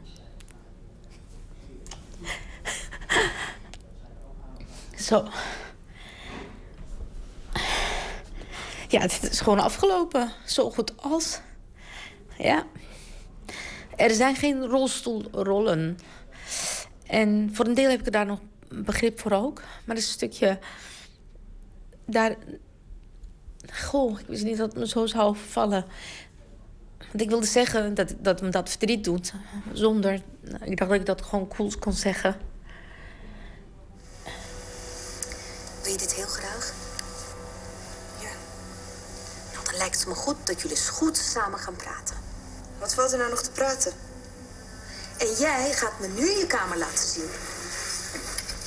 Ik heb je in goede tijden, slechte tijden gezien... waar je de moeder speelde van eh Aysen en... Noeran. En Noeran. Ja. En dat was ook een, een rol. En je zat in een rolstoel. Ja, en eh, dat was ook... eh, eh, ik heb na mijn ongeluk theater gespeeld. zelf natuurlijk cabaret op maat.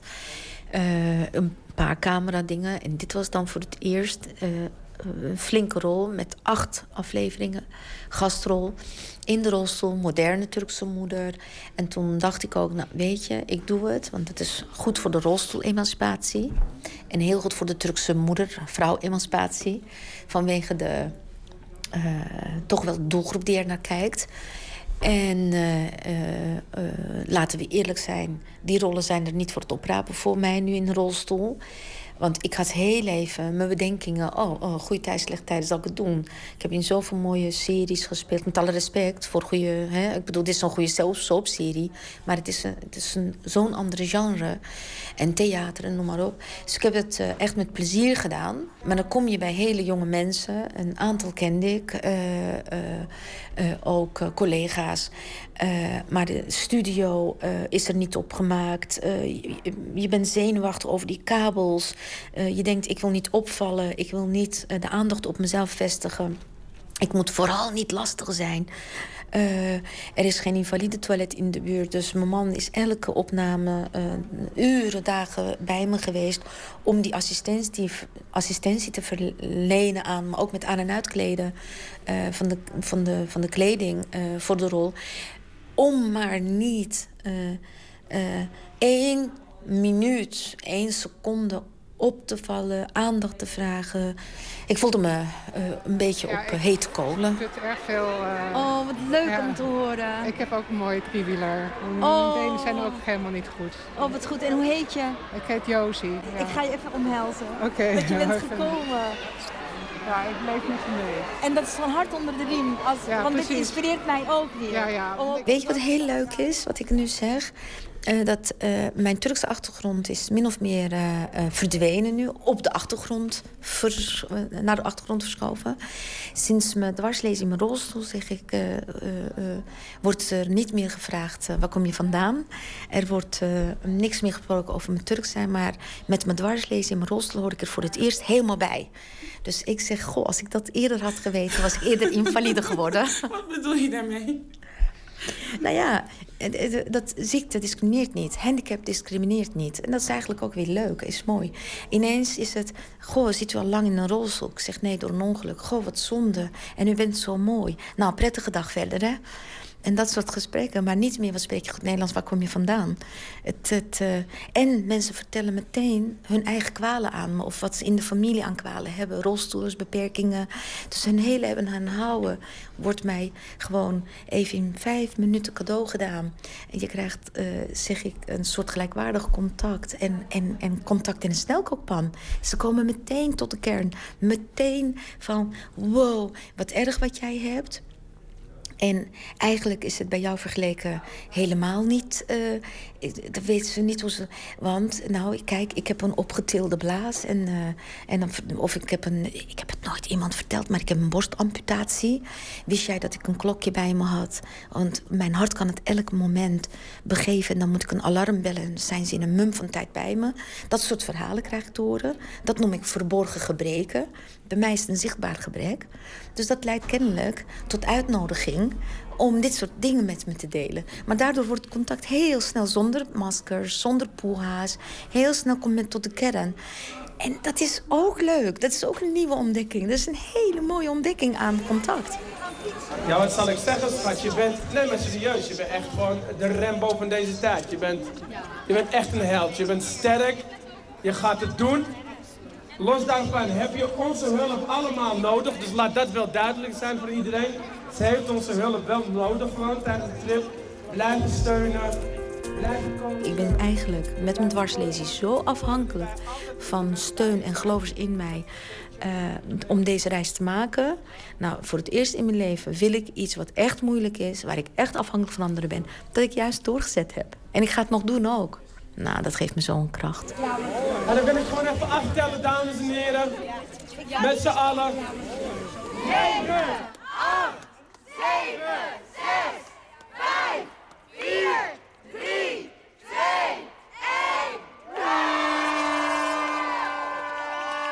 Ali B heeft net het startschot gegeven. Funda gekleed in een geel-zwart regenjek in haar handfiets met om zich heen andere fietsers gaat richting Turkije. In de regen. Drie maanden onderweg. En zo vertrok actrice en cabaretière Funda Boujde op weg naar Turkije. Ja, en als je zo bent uitgezwaaid, dan kan je het natuurlijk niet maken om ter hoogte van Capelle aan de IJssel te zeggen: Ach, waar ben ik aan begonnen? Ik hou er weer mee op. Dus eh, ik vermoed dat ze het wel gaat redden. Een bijdrage van Nicole Terborg was dat. De hele week vragen wij aan eh, Daan Heerma van Vos om een verhaal voor ons te schrijven. En dat doet hij dan op basis van iets dat die dag is gebeurd. Hij zit momenteel in eh, de Verenigde Staten, in de buurt van New York. En hij heeft al vier romans ge- geschreven. Het Land 32, eh, onder andere. En eh, nog meer boeken dus. Goedenacht eh voor ons. Goedenavond voor jou, Daan. Ja, goedenavond. Waar gaat het over vandaag?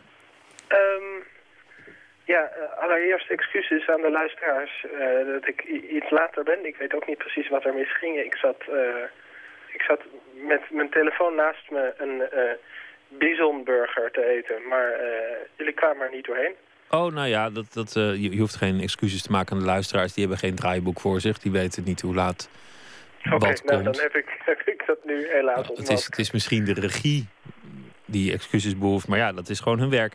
Hoe was de bisonburger? De bisonburger? Eh, ja, nou, de, bison is best een goed dier om op te eten, heb ik, eh, heb ik eh, ervaren. Nee, het was een lekkere burger. Ja, het stond op de kaart, dus ik dacht, dat, dat moet ik nemen. En tegenover ons was een, een, een hondentrimsalon met de naam Doggy Style. Wat een nieuw hoogtepunt was vanavond. Dus het is, het is nog maar zeven uur en er al tal van, tal van mooie dingen. eh, Eigenlijk kan de, de dag, dan, dag al niet goed in.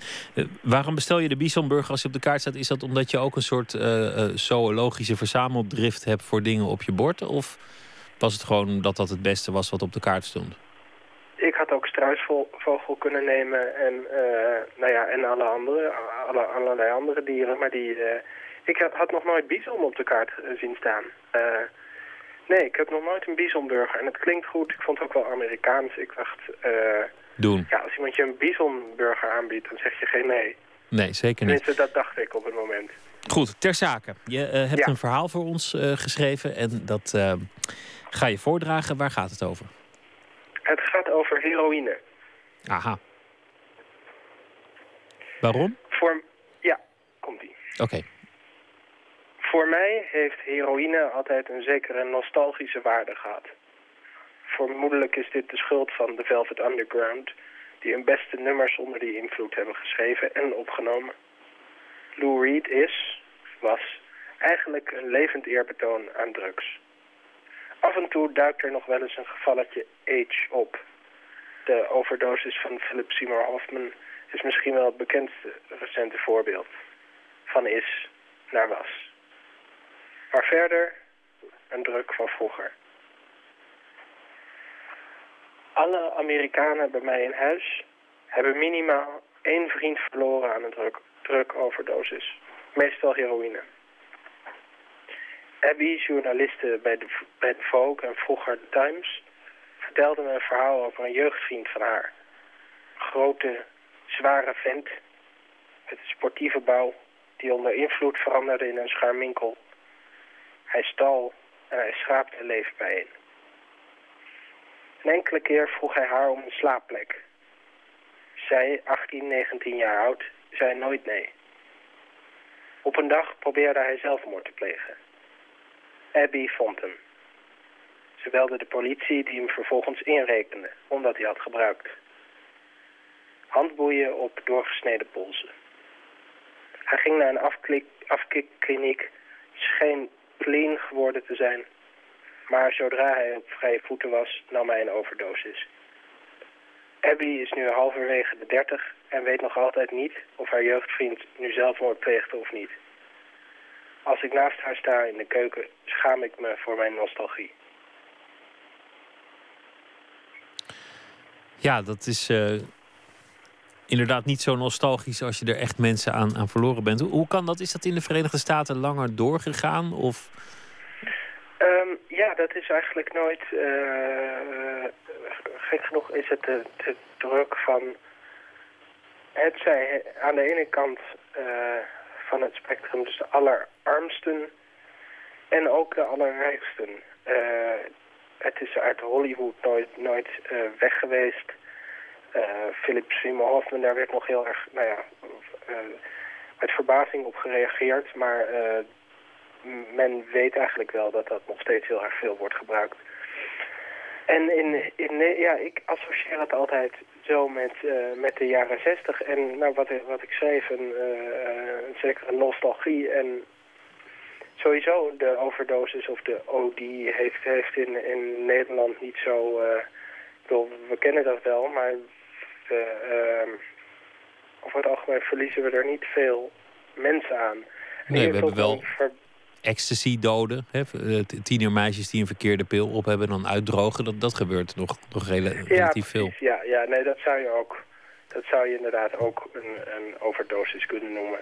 Of in ieder geval niet goed ermee kunnen omgaan. Maar ik, ik schrok er een beetje van hoe eh wijdverbreid dat, eh, dat was hier, hier om me heen. Iedereen had, iedereen had zo'n verhaal en eh, eh, sprak erover alsof, nou ja, dat het heel, heel naar was, maar dat het er ook, eh, ook bij hoort. Het verschilde niet erg van een, de, de eerste menstruatie of zoiets, hoe men erover pra- praatte. Gewoon iets waar je doorheen moest, dat hoorde bij het leven. En het is niet fraai, maar echt erg is het ook niet. Maar wat Abby vertelde, ja, dat, dat, dat trof mij wel. Dat, dat, je, dat ze niet wist, tot op de dag van vandaag niet weet, wat die vriend van haar nou gedaan heeft. Dat kan ik me voorstellen dat dat eh, treft. Ik groeide echt op met de gedachte: heroïne, dat is, dat is een zekere dood en een, en, een, en een bestaan van de rest van je leven zonder tanden over straat zwerven. Wij werden echt zo bang gemaakt voor heroïne. Je mocht best Ja, een beetje dat- klooien, maar dat klopt, heroïne. maar dat, dat heb ik ook altijd een beetje... eh, ehm, mensen doen heel, heel hysterisch over heroïne, maar eh, eh, nemen doorgaans of af en toe s'avonds wel gewoon kook of zo. Op de een of andere manier heeft, heeft heroïne een soort eh, bijna de, de zwaarte van een zonde. En ik weet niet helemaal of dat, of dat terecht is. Ik dacht altijd van niet. Maar nu, en nu weet ik het oprecht niet. Dus sommige mensen blijven hun hele leven verslaafd. Maar er zijn ook mensen die, die doen het gewoon af en toe. En, en er zijn ook mensen die waren verslaafd en zijn op eigen kracht gestopt. Miles Davis bijvoorbeeld, die is een tijdje verslaafd geweest en is zonder enige hulp er gewoon van afgekikt. Ja, en, dus dat, en, en op, eh, op het laatste, eh, op het laatste jaarfeest van eh, eh, een zekere uitgeverij draaide Jules Deelder plaatjes. En die moest om de zoveel tijd, ging hij ook even weg. Eh, en dan wist iedereen dat hij, dat hij een spuit in zijn arm ging zetten. Dus eh, het, eh, ja, het kan ook het goed. leeft nog wel. Het leeft nog wel. Ik zag trouwens vandaag toevallig ineens een filmpje van Kenny G langskomen ergens. Waar wij het gisteren over had. Met zijn lange krullende haren en zijn, zijn verschrikkelijke saxofoonspel. Hoop, hoop maar niet dat mijn artikel heeft gezorgd voor een opleving in, in de verkoopcijfers. Nee, als, jij, als niet. dit het begin van een revival was, dan heb je heel wat op je geweten. Ja, Goeienacht, eh graag tot eh, morgen. En eh, dan weer een verhaal. morgen. Dankjewel, Daan. Heerma van eh, Vos. We gaan eh, weer luisteren naar eh, muziek. George Ezra, Leaving It Up To You. Stomps and clicks and claps.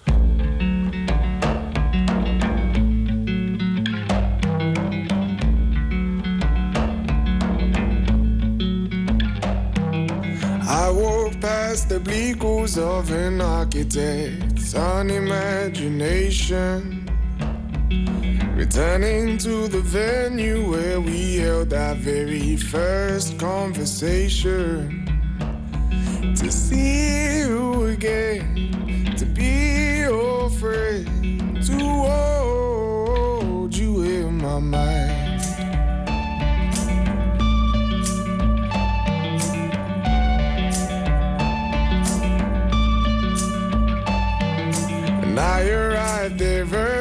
And as always, you swan in much later.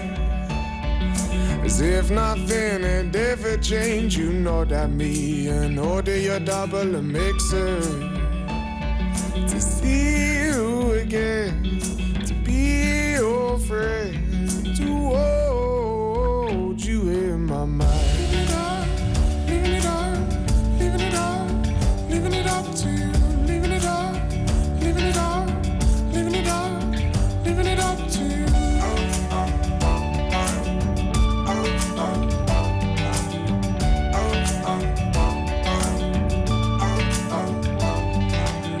been told your new playmate's successful and he's handsome and he's charming.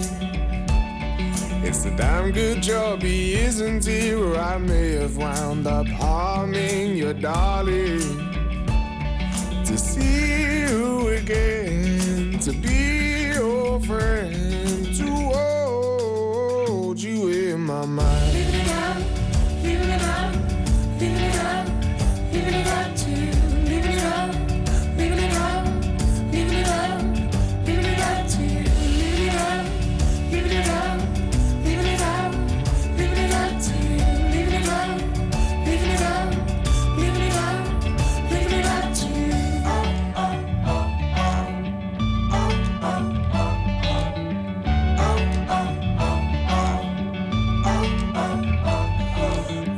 And we're joking like we always, always used to.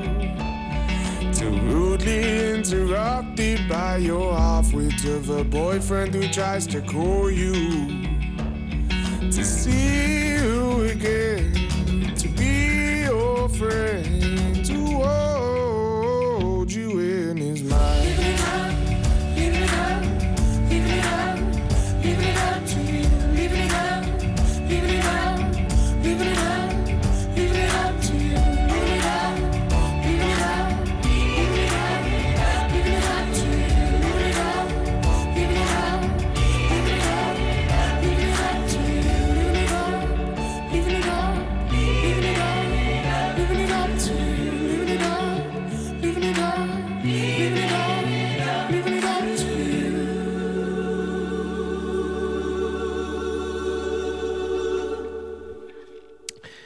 George Ezra was that Leaving It Up To You.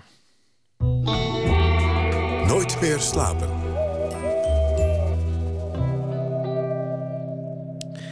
Ja, is er sprake van vulgair populisme? Dat eh, vraagt biograaf Wim Hazeu zich af bij de Maatschappij der Nederlandse Letterkunde. Want daar vroeg men hem om zich te buigen over het thema seks in de biografie. Met andere woorden, hoe belangrijk is het seksleven van een schrijver voor zijn biograaf? Hazeu schreef al biografieën voor onder andere Achterberg, Slauerhof, Vestdijk en Toonder. Werkt ook aan die van uh, Lucebert. Onze nachtcorrespondent Anton de Groeie. Goeie nacht, goede, goede, goede nacht. Hallo Anton. Goedenacht, Pieter. Ja, vertel, seks en, eh, en de biografie. Wat is dat voor eh, discussie? Nou ja, je hebt het eigenlijk eh, perfect eh, ingeleid. Wim Hazeu kennen we als een gerespecteerd biograaf. Je noemde die biografieën die hij gemaakt heeft. eh, een lange lijst. Werkt aan Lucebert. Promoveerde op zijn Vestdijk-biografie. En ik mail wel eens met hem. En gisteren eh, schreef hij over zijn irritatie... nadat hij een uitnodiging had gekregen om een stuk te schrijven... voor het tijdschrift van de Maatschappij der Nederlandse Letterkunde. Eh, ik belde hem op, want hij had het inderdaad over vulgair populisme... En ik vroeg aan hem om voor de radioluisteraar nog eens te formuleren... wat er nou eigenlijk aan de hand was. Wim Hazeu. Nou, tot mijn verbazing kreeg ik deze week een brief eh, van de redactie van het Nieuw Letterkundig Magazijn. Dat is een uitgave van de Maatschappij der Nederlandse Letterkunde. Een maatschappij van, van wetenschappers en literatoren en schrijvers lid zijn. Martin Toner deed er bijna een moord voor om daar binnen te komen. Zo statig en zo belangrijk was dat. Nou, in dat eh, blad, in de 32e jaargang, wil men nu van een vijftiental uh, biografen die bezig zijn met een biografie... een artikel hebben dat onder het naam Seks in de biografie. En ik ben bezig met de biografie van Loetje Bert. En mij werd dus gezegd, uh, kunt u daar een stukje over schrijven... En hoe, hoe gaat het met die seks van Lucebert en eh, hoe gaat u daarmee om in uw biografie? Ik heb daar beleefdheidshalve op geantwoord dat ik uh, niets voortpubliceer, dus ook niet uh, over dit onderwerp. En toen ik erbij nadacht, dacht ik, ja, het is ook weer een stukje popularisering en profanisering van de literatuur. Het begint met de kut van uh, Helene Verrooyen in het Letterkunde Museum. En nou moet ik uh, Zwartzand Nuf van uh, Lucibert openbaar maken om het publiek te trekken. En ik doe daar te, principieel dan ook niet aan mee. Oh kijk, het zijn uh, principes dus. Een, een opdracht gekregen mm -hmm. waar die niet, uh, niet achter staat. En, en uh, dat is vulgair populisme. Ergens vind ik het best een interessant onderwerp eigenlijk. de, de seksualiteit en, en de biograaf. Of, of, of staat ja. nu ook aan de zijde der, der populisten? Nou, ik, ben, ik ben het denk ik met je eens. Ik, ik vond het opvallend dat hij verwijst naar Helene van Rooyen... de schrijfster van wie in het Letterkundig Museum nu uh, die selfies hangen... de zelfportretten. Gisteren in het AD blijkt dat daar veel mensen op afkomen. Uh, maar het heeft ook natuurlijk uh, tot irritatie geleid. Mensen die vinden dat een goedkope publiciteitsstunt... en dat het Letterkundig Museum, waar dat dan te zien is... daar zich eigenlijk niet mee zou moeten inlaten. De redactrice van het tijdschrift waar hij het over heeft, het Nieuw Letterkundig Magazijn... die dus die uitnodiging stuurde... die denkt er denk ik ongeveer zo over zoals jij, uh, Pieter. Zij heet Suzanne O'Neill en ook haar heb ik gevraagd... om een reactie te geven op wat Wim Hazeu door de telefoon zei. Luister. Seksleven kan voor, ik denk nu even aan wat we al lang kennen... van Gerard Reven of, of, of anderen. Ik heb al antwoord gekregen waar ik verder niet aan ga, uit verklappen over Hans Warre. En zo, ik bedoel, voor hen zelf was, was hun seksleven en wat er gebeurde en, en alles was heel erg belangrijk. Dus ik, ik denk dat uh, seksleven voor de een veel meer dan voor de ander. Maar dat dat in een persoonlijk leven toch altijd, nou niet altijd, maar vaak heel belangrijk is. En ook de persoon het karakter schetst. Of iemand een enorme womanizer, hoerenloper is... of uh, een kuis uh, persoon die niks doet. Dat, dat is toch typerend voor een karakter en, mee, en daarmee voor een persoon. Dus ik hoef niet te weten welke standjes Lucebert heeft gedaan hoor. Maar uh, Hazeu zegt dus, ik vind dat helemaal niet belangrijk. En dat had hij in dat artikel kunnen zeggen. Ja, dus hij zegt van het, het, het blad glijdt af naar een bedenkelijk niveau. Ja, echt uh, grof gezegd, om in de termen te blijven gelul, vind ik dat. Nou ja, kijk, bij, bij sommige schrijvers uh, is het misschien relevant, het, het, seksleven. Bij anderen misschien wat, wat minder. Ik bedoel, bij Wolkers zou je eerder aan, aan seksualiteit denken dan, dan bij uh, Couperus bijvoorbeeld. Ja, en kijk, deze, deze Suzanne O'Neill die noemt Reven. Bij Reven die schreef in zijn brieven zeer openhartig. Die, die zei dan over masturbatie... ik heb het zeven keer met mezelf gedaan. Daarna werd ik enigszins rustig. Dus die, die presenteert dat aan zijn biograaf op, een, op, een, op, een, op een presentatieblaadje. Hoe noem je dat? Um, maar eigenlijk zit er de en, vraag in of een biograaf respect moet hebben voor de privacy van, van zijn subject. En dat is natuurlijk wel een interessante vraag. Want, want er zijn schrijvers die, die ongetwijfeld brieven vernietigen, sporen wissen om hun biograaf het niet te makkelijk te maken, omdat je niet wil dat iets in je biografie komt. Ja, en zij noemt zelf, Suzanne O'Neill, zij, zij, zij heeft een, een slip of de tong als ze zegt van ja, ik ben iets te weten gekomen over Hans Warre zei ze net in dat fragmentje. Maar ze denkt ook, ik kan er natuurlijk niet op vooruitlopen... want dat blad moet nog uitkomen. Nou is de biografie van Hans Warre wordt geschreven door uh, Mario Molengraaf. Dat weten we, want die heeft daar subsidie voor gekregen. En Mario Molengraaf was vanaf 1978 Warrens levenspartner. En inderdaad is die vraag natuurlijk ontzettend interessant. Hoe gaat die man zometeen daarmee om? Want die kent de bedgeheimen van Hans Warre als geen ander. Hoeveel geeft die prijs en hoeveel niet? Ethische discussie. Ja, Eigenlijk, maar Hans, Hans. Warre heeft er zelf ook over geschreven in, in, zijn, uh, in zijn brieven en in, in zijn. Uh, ja, en in zijn geheim dagboek. In zijn geheim dagboek natuurlijk. Hij publiceerde het onder de titel Geheim Dagboek. Maar het was daarmee natuurlijk ook weer helemaal niet geheim. Dus dat geeft ook alweer aan hoe ingewikkeld het is. Kijk, vroeger had je, kon het gebeuren dat bijvoorbeeld een biografie van Jacob Israël de Haan eh, verscheen. Geschreven door Jaap Meijer, vader van Ischa Meijer trouwens. Waarin helemaal niet voorkwam dat Jacob Israël de Haan homoseksueel was. Eh, te pijnlijk natuurlijk eigenlijk. In christelijke kringen had je eh, de dichter Willem de Merode. En die was homoseksueel, maar eh, in boeken die er over hem verschenen... werd dat totaal verzwegen. Dat soort dingen moet je natuurlijk niet hebben. En, maar die tijd lijkt ook eigenlijk wel voorbij. Wat maar dat betreft het heeft andere Willem- uiterste van heeft hij nou wel of niet een bos bloemen aanvaard in 1956 van die uitgever. Biografen die echt in de details verzanden. Dat, vind ik soms ook een beetje ingewikkeld. Ik denk wel een beetje de Tuurlijk. hoofdlijnen en, en iemand duiden, maar niet de details. En daar zou seks ook onder kunnen vallen, onder een, een overbodig detail. Dat is natuurlijk zo. En daar, moet je, daar heeft Huizeu gelijk. En je moet niet eh, dat soort details willen weten. Maar als je een boek over Jan Arends schrijft... dan is het belangrijk dat het een sadomasochist was. In eh, een biografie die Nico Keuning schreef van Bob den Uil... lezen we dat hij een dwangmatige neiging had... tot het knijpen in borsten en billen... En dat is heel bizar om te, le- te lezen. Maar ja, dat was een soort dwangneurose. Eh, dat hoort in die biografie wel thuis, vind ik. Ehm, ja, ik heb het idee dat de agressie van Wim Hazeu niet voortkwam nu in dat mailtje en in dat telefoongesprek gisteren uit een soort eh, moraalridderij, want zo kennen we hem helemaal niet. Maar misschien uit de ergernis dat er natuurlijk toch wel gepopulariseerd wordt. Eh, Bijvoorbeeld met Helene van Rooyen. Ja, En- maar ook daarover kan je zeggen van nou ja, als het letterkundig museum een tentoonstelling van Helene van Rooyen wil doen, dan moeten ze dat vooral doen als, als dat hun koers is. En als je het niet leuk vindt, dan ga je niet. En als uiteindelijk je denkt van ja, maar ik wil serieuze exposities en niet alleen maar eh, nou ja, de, de titel van, eh, van Helene van Rooyen, dan moet er wel weer een andere plek voor te vinden zijn uiteindelijk. Ik denk ook niet dat dat nu de vaste koers is dat voortaan het letterkundig museum alleen nog maar selfies van schrijvers gaat doen. Is ook zo. En wat je eh gisteren eh, met die Suzanne O'Neill had ik het er nog over. En zij zei: Ja, ik geef wel toe eh, dat we de titel Seks in de biografie. Dat, daarvan dachten we, misschien trekken we een wat jonger publiek. Want ja, die letterkundige, dat is natuurlijk toch een soort, soort verouderd, vergrijsd publiek.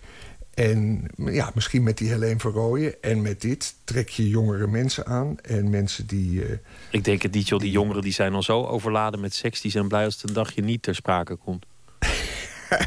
ja, dat is ook nog eens een keertje zo. Ehm, Goed. Anton, dank je wel. Eh, Anton Ja, de Goede, Pieter, onze nachtcorrespondent. over een, eh, nou ja, een relletje in de, de letterkunde. Over het vulgair populisme, verondersteld vulgair populisme van de maatschappij der Nederlandse letterkunde.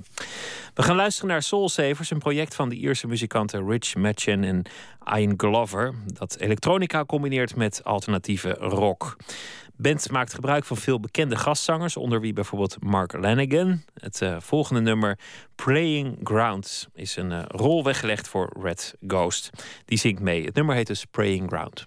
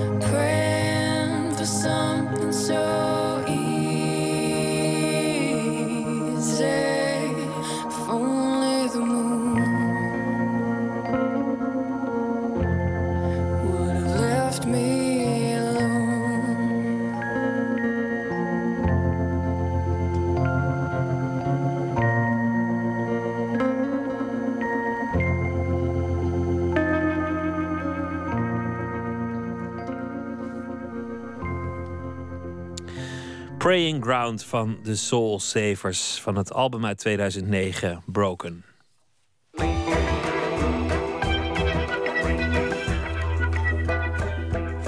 De VPRO op Radio 1. Hans Aarsman is schrijver en fotograaf. Hij is ook fotodetectieve. Voor de Volkskrant zoekt en onderzoekt hij foto's. Dat doet hij nu ook voor Museum de Pont in Tilburg.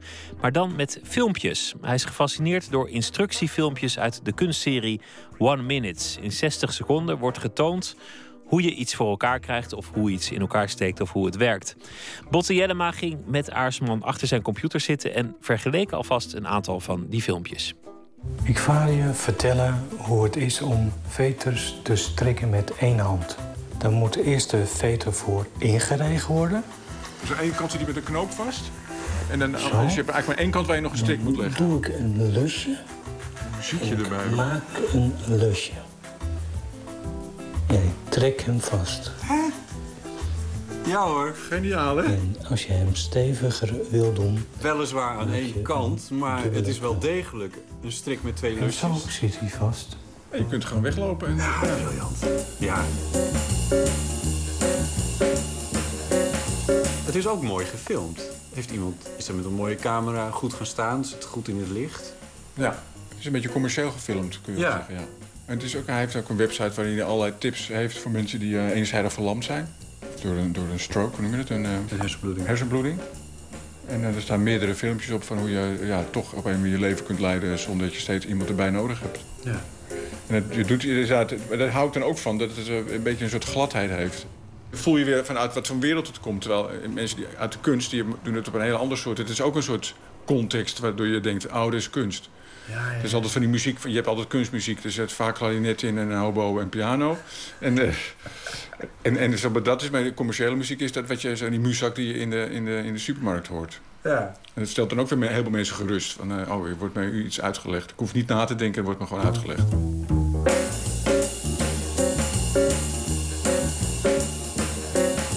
Je hebt zelf ook een eh, filmpje gemaakt. En, en eh, klopt de naam? Want die, die staat dan eh, op, op de website. Omeloek. Ja, Omeloek klopt. Ja, dat is echt. Omeloek. Ja, Oké. ja Omeloek, ja. Daar komt het echt vandaan. Omeloek was met Tante Riek en Omeloek die, eh, was vertegenwoordiger bij... eh, die verkocht tandpasta. En die was uiterst onhandig. Dus die... eh, Maar dat dit, wist kon- hij dan wel. dit wist hij dan weer wel. Je- Hij wist wel hoe je smeer van je handen kreeg. Any living human being must have a lot of experience. I like you to share your experience. You may know things others don't. Ja, ik, ik ben al heel gevoelig. Als iemand mij een soort tip geeft in het leven, dan dat, dat raak ik nooit meer kwijt. En elke keer als ik het eh, dan doe, denk ik ook even aan die persoon. En dit ome Loek, die zag mij een keer eh, mijn fiets eh, repareren en, en probeerde schoon te maken. En toen... eh, Ja, want zeker als je met je ketting werkt, je zit altijd onder een zwarte smeer. En dat spul krijg je er nooit meer af. Nee, het zit onder je nagelranden en je riemen en alles en nog wat. Ja. Normally people start rubbing their hands with soap. That's not a good idea. The dark grease won't disappear. The proper way to clean your hands is to first put some oil on them. Dus je lost het eigenlijk de smeer eerst op in olie, maar die wat vloeibaarder is. En dan moet je het goed met, gewoon met oude olijfolie, dan moet je het goed mee insmeren. This may seem counterintuitive. Dan doe je er pas zeep op. En dan is eigenlijk dat, dat die harde stukken smeer die onder je dingen, die zijn dan opgelost. Die gaan dan met die zeep gelijk weg. But just try it for once. Het werkt echt als een tierenleer. Terwijl je denkt, ja, ja, nog meer derry erop smeren, weet je wel. Dat, eh, dat gaat niet werken. Maar vaak is het juist, eh, als je iets overdrijft... dat je dan makkelijker terug kan dan als je ervoor blijft zitten. En dat is dan typisch. Dat, dat is van, van, van die levenskennis, van die levenswijsheid die je graag zou willen verspreiden via die one-minute films. Ja. Zoals bijvoorbeeld ook een Chinees meisje een filmpje heeft ingestuurd... van hoe je een, eh, een, een, verkleurd trui, verkleurde trui weer, weer op kleur krijgt... door hem in de koelkast te leggen een kwartiertje nadat je hem gewassen hebt. Dan komt Wat? hij er helemaal op kleur. Ja, komt hij er helemaal, dit is ook echt waar. Komt hij er helemaal op kleur uit. Heb je het ook getest? Nee, maar ik, had het, ik wist het van andere mensen die dat zeiden. Dit is een van de 1 minuten eh, filmpjes. One Ja. minute. Dat bestaat 15 jaar. Het is begonnen bij het Sandberg Instituut. Ja. Oftewel van- Rietveld. Initiatief van Jos Houweling. Mensen die gewoon zonder enige eh onderwerprestrictie konden gewoon one minutes insturen. En die komen dan op die grote computers daar. Ze hebben er echt duizenden, hè? echt heel veel. Ja, ik geloof iets van 10.000 filmpjes in Ja. totaal inmiddels.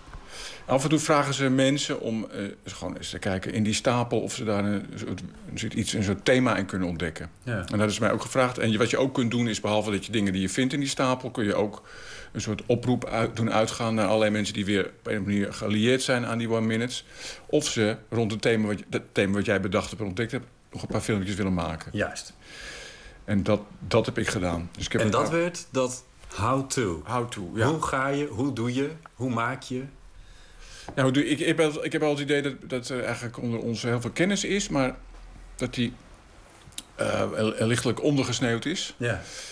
En, ehm, en ik dacht, misschien kan ik op die manier wat kennis weer... van oh, hele simpele dingen, hoe je je handen wast... eh, schoon krijgt nadat je je fiets hebt gerepareerd. Of, eh, Life hacks noemen ze het wel, hè?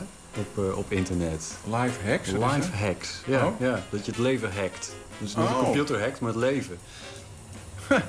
Maar dat kende ik niet, die uitdrukking. Oh, dat is, daar had ik op mo- moeten zoeken.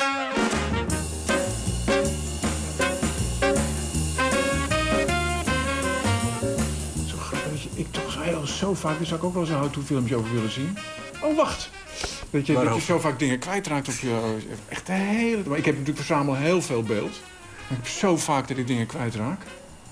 Ik denk, ik heb het toch daar neergezet. Ja, maar ze heten ook allemaal hetzelfde. Ze heten allemaal how-to. Ja, dus, dat is het laatste. Nee, wat, als je de titel een beetje groter maakt, dan... Kijk, zie je? Ja, kijk. erbij. Nou, zo doe je dat dus.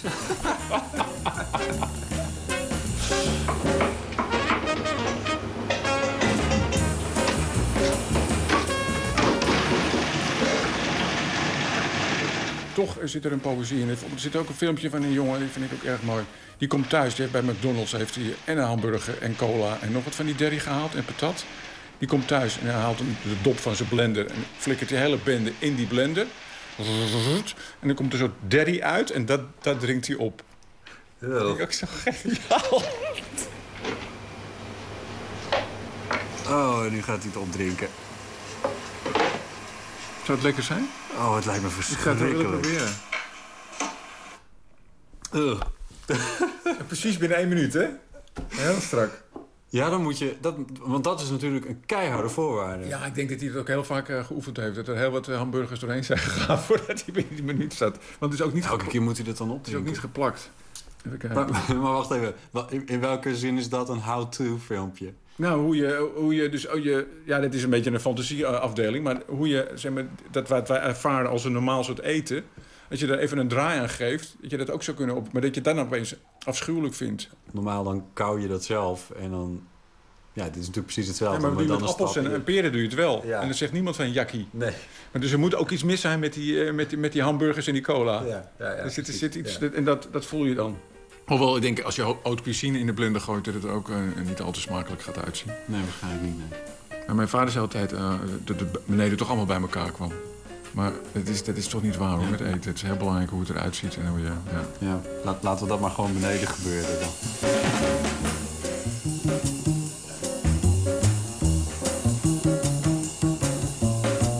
Dit is ook een how-to filmpje. ja, het is eigenlijk een soort constructie, constructie om een einde aan een film te maken. We zien wat tegels en wat troep op een balkon liggen, zo lijkt het wel. Hoor je wat vogeltjes? Ja. Gaat een vogeltje op zitten. Fijn. Einde. mooi, is mooi. Er gaat een vogel op een tegeltje zitten, waar misschien een beetje voer op ligt of zo. En dan verschijnt het woord fan. Ja, dan vallen er allerlei dingen op en dan verschijnt het woord fan. En dan valt, ja. Als mensen denken aan kunst, dan denken ze dat het eh, allemaal heel veel verbeelding in moet. En eh, ik, ik vind het altijd eigenlijk het mooiste als je begint met de dingen die niet poëtisch zijn en heel feitelijk zijn. En eh, door ze op een bepaalde manier te rangschikken en ernaar te kijken, dat daar opeens een poëzie uit ontstaat. En niet door eh, grote woorden te dichten of foto's met zonsondergangen, allemaal heftige mooie beelden en zo. Maar juist in het hele bijna platte van het bestaan, daar de poëzie in zien te vinden. Dat is eigenlijk gewoon wat ik altijd weer op terugkom. En dat is ook een gedachte eigenlijk achter die how-to combi. Het is ook een gedachte die ik ken van eh, fotografie. Ja, ik heb met een paar mensen heb ik een, een blad, dat heet Useful Photography. Dat is dus echt gebruiksfotografie, uit catalogie en uit gebruiksaanwijzingen. En weet je, al die fotografie waar je niet eens van denkt dat het fotografie is. Omdat het nou, gewoon een koe op een pak melk. Ja, dit is een koe op een pak melk. En, en geen foto, want bij een foto, ja... Dus als het een zekere schoonheid heeft, gaan we denken, oh, een foto. En dan denken we daarbij mooi. En, maar ik ben juist van die andere kant. En dat blad ga- gaat, daar, gaat daarover. Dus we hebben een nummer gehad, eh, was het laatste nummer, over ja, eh, posters die, de, die in schietscholen worden gebruikt om op te schieten. En dat zijn vaak live situaties, met een kidnap of een, een schoolshooting. En dan moet jij daar als le- lerend schutter juist de, de, de, de, de boef eh, neerleggen. Daar Ja. moet je dan, dat is de roos eigenlijk. Ja. Dus nou, daar heb je in Amerika, heb je heel, in Engeland trouwens ook. Heb je hele series van, dus we hebben een heel blad gemaakt, maar alleen maar die posters, foto's van die posters erin. Ja. Of we hebben ook, eh, wat ik ook echt gebruiksfotografie vinden, is porno. ja, dit heeft nog zelfs nog een lichamelijk effect ook. Ja, ja. En eh, dus daar hebben we, eh, vaak op het internet, het is nu niet meer zo, he- heb je, eh, nu is het bijna allemaal video, maar tot voor kort waren het situaties van twee mannen die elkaar interviewen. Hè? Ja, En, dan- ja. en, het- en zo begint het al heel onschuldig. Je denkt, nou, niks aan de hand, maar jij kijkt een beetje raar en ik eh, kijk een beetje naar boven. En aan het eind van de zitten we boven op elkaar, naakt. Maar, en die beginfoto's, dat is het hele blad, eh, zat er vol mee. Dus je voelt iets dat er iets aan de hand is. Twee vrouwen bij de bushalte, of een man en een vrouw, of eh, zo, of een pizza, pizza delivery ergens. En zo. Nee, ja, dan gaat die doos open en er zit er een, een lul in. Nou, Ja, en zo gaat het dan verder. Maar dat, dat krijgen we niet te zien, alleen die beginbeelden. Dus een, fo- een foto of een plaatje of een filmpje wat, wat functionaliteit in zich heeft. Ja, dat vanuit functionaliteit gemaakt, gemaakt is. En doordat dat je dus het eh, rangschikt en er verbanden tussenin aanlegt... krijg je opeens een, een inzicht in hoe bepaalde delen van de samenleving functioneren. Waarom dingen, mensen doen wat ze doen. Dat is het. Oh, die is ook heel leuk van Ineke Bakker. Wacht even. Haar vader die heeft een eh, hele handige manier om, eh, om het laatste uit de, uit de pak vla te krijgen. Wacht, wacht, mag ik raden? Ja, ik zie het al. het pak door midden knippen. Ja, ja het, pakt het door midden, ja. Het is wel typisch iets wat je in je studententijd doet trouwens. Is dat zo, ja? ja? Zo, in het vierkant rond met de schaar. En ik kan je ook vertellen waarom ik ermee ben opgehouden na mijn studententijd? Die schaar zit altijd onder de vlaag. Ja, zit ja. En dan ga je hem afwassen en dan gaat hij roesten. En, eh, Ja. en dan krijgt uiteindelijk toch meer ellende van dan. Ook meneer likt, likt de schaar af, eh, zo te zien. Ja, dat kan natuurlijk ook. Het lekkerste van de vla zit onderin altijd, hè? dat is wel waar. Van alles, van, van alles zo. Ja, dat is lekker. Fantastisch.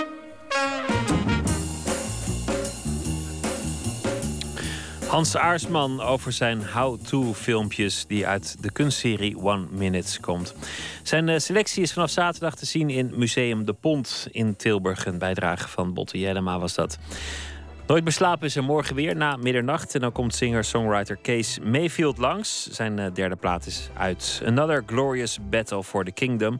Hij eh, vertelt erover en hij speelt een paar liedjes in de studio. Dat allemaal morgen. Straks op deze zender Astrid de Jong met eh, de nachtzuster namens eh, Omroep Max, denk ik. Of, of de, de Caro. Nee, Omroep Max. Oké, ik eh, wens jullie allemaal een goede nacht en dan graag tot morgen.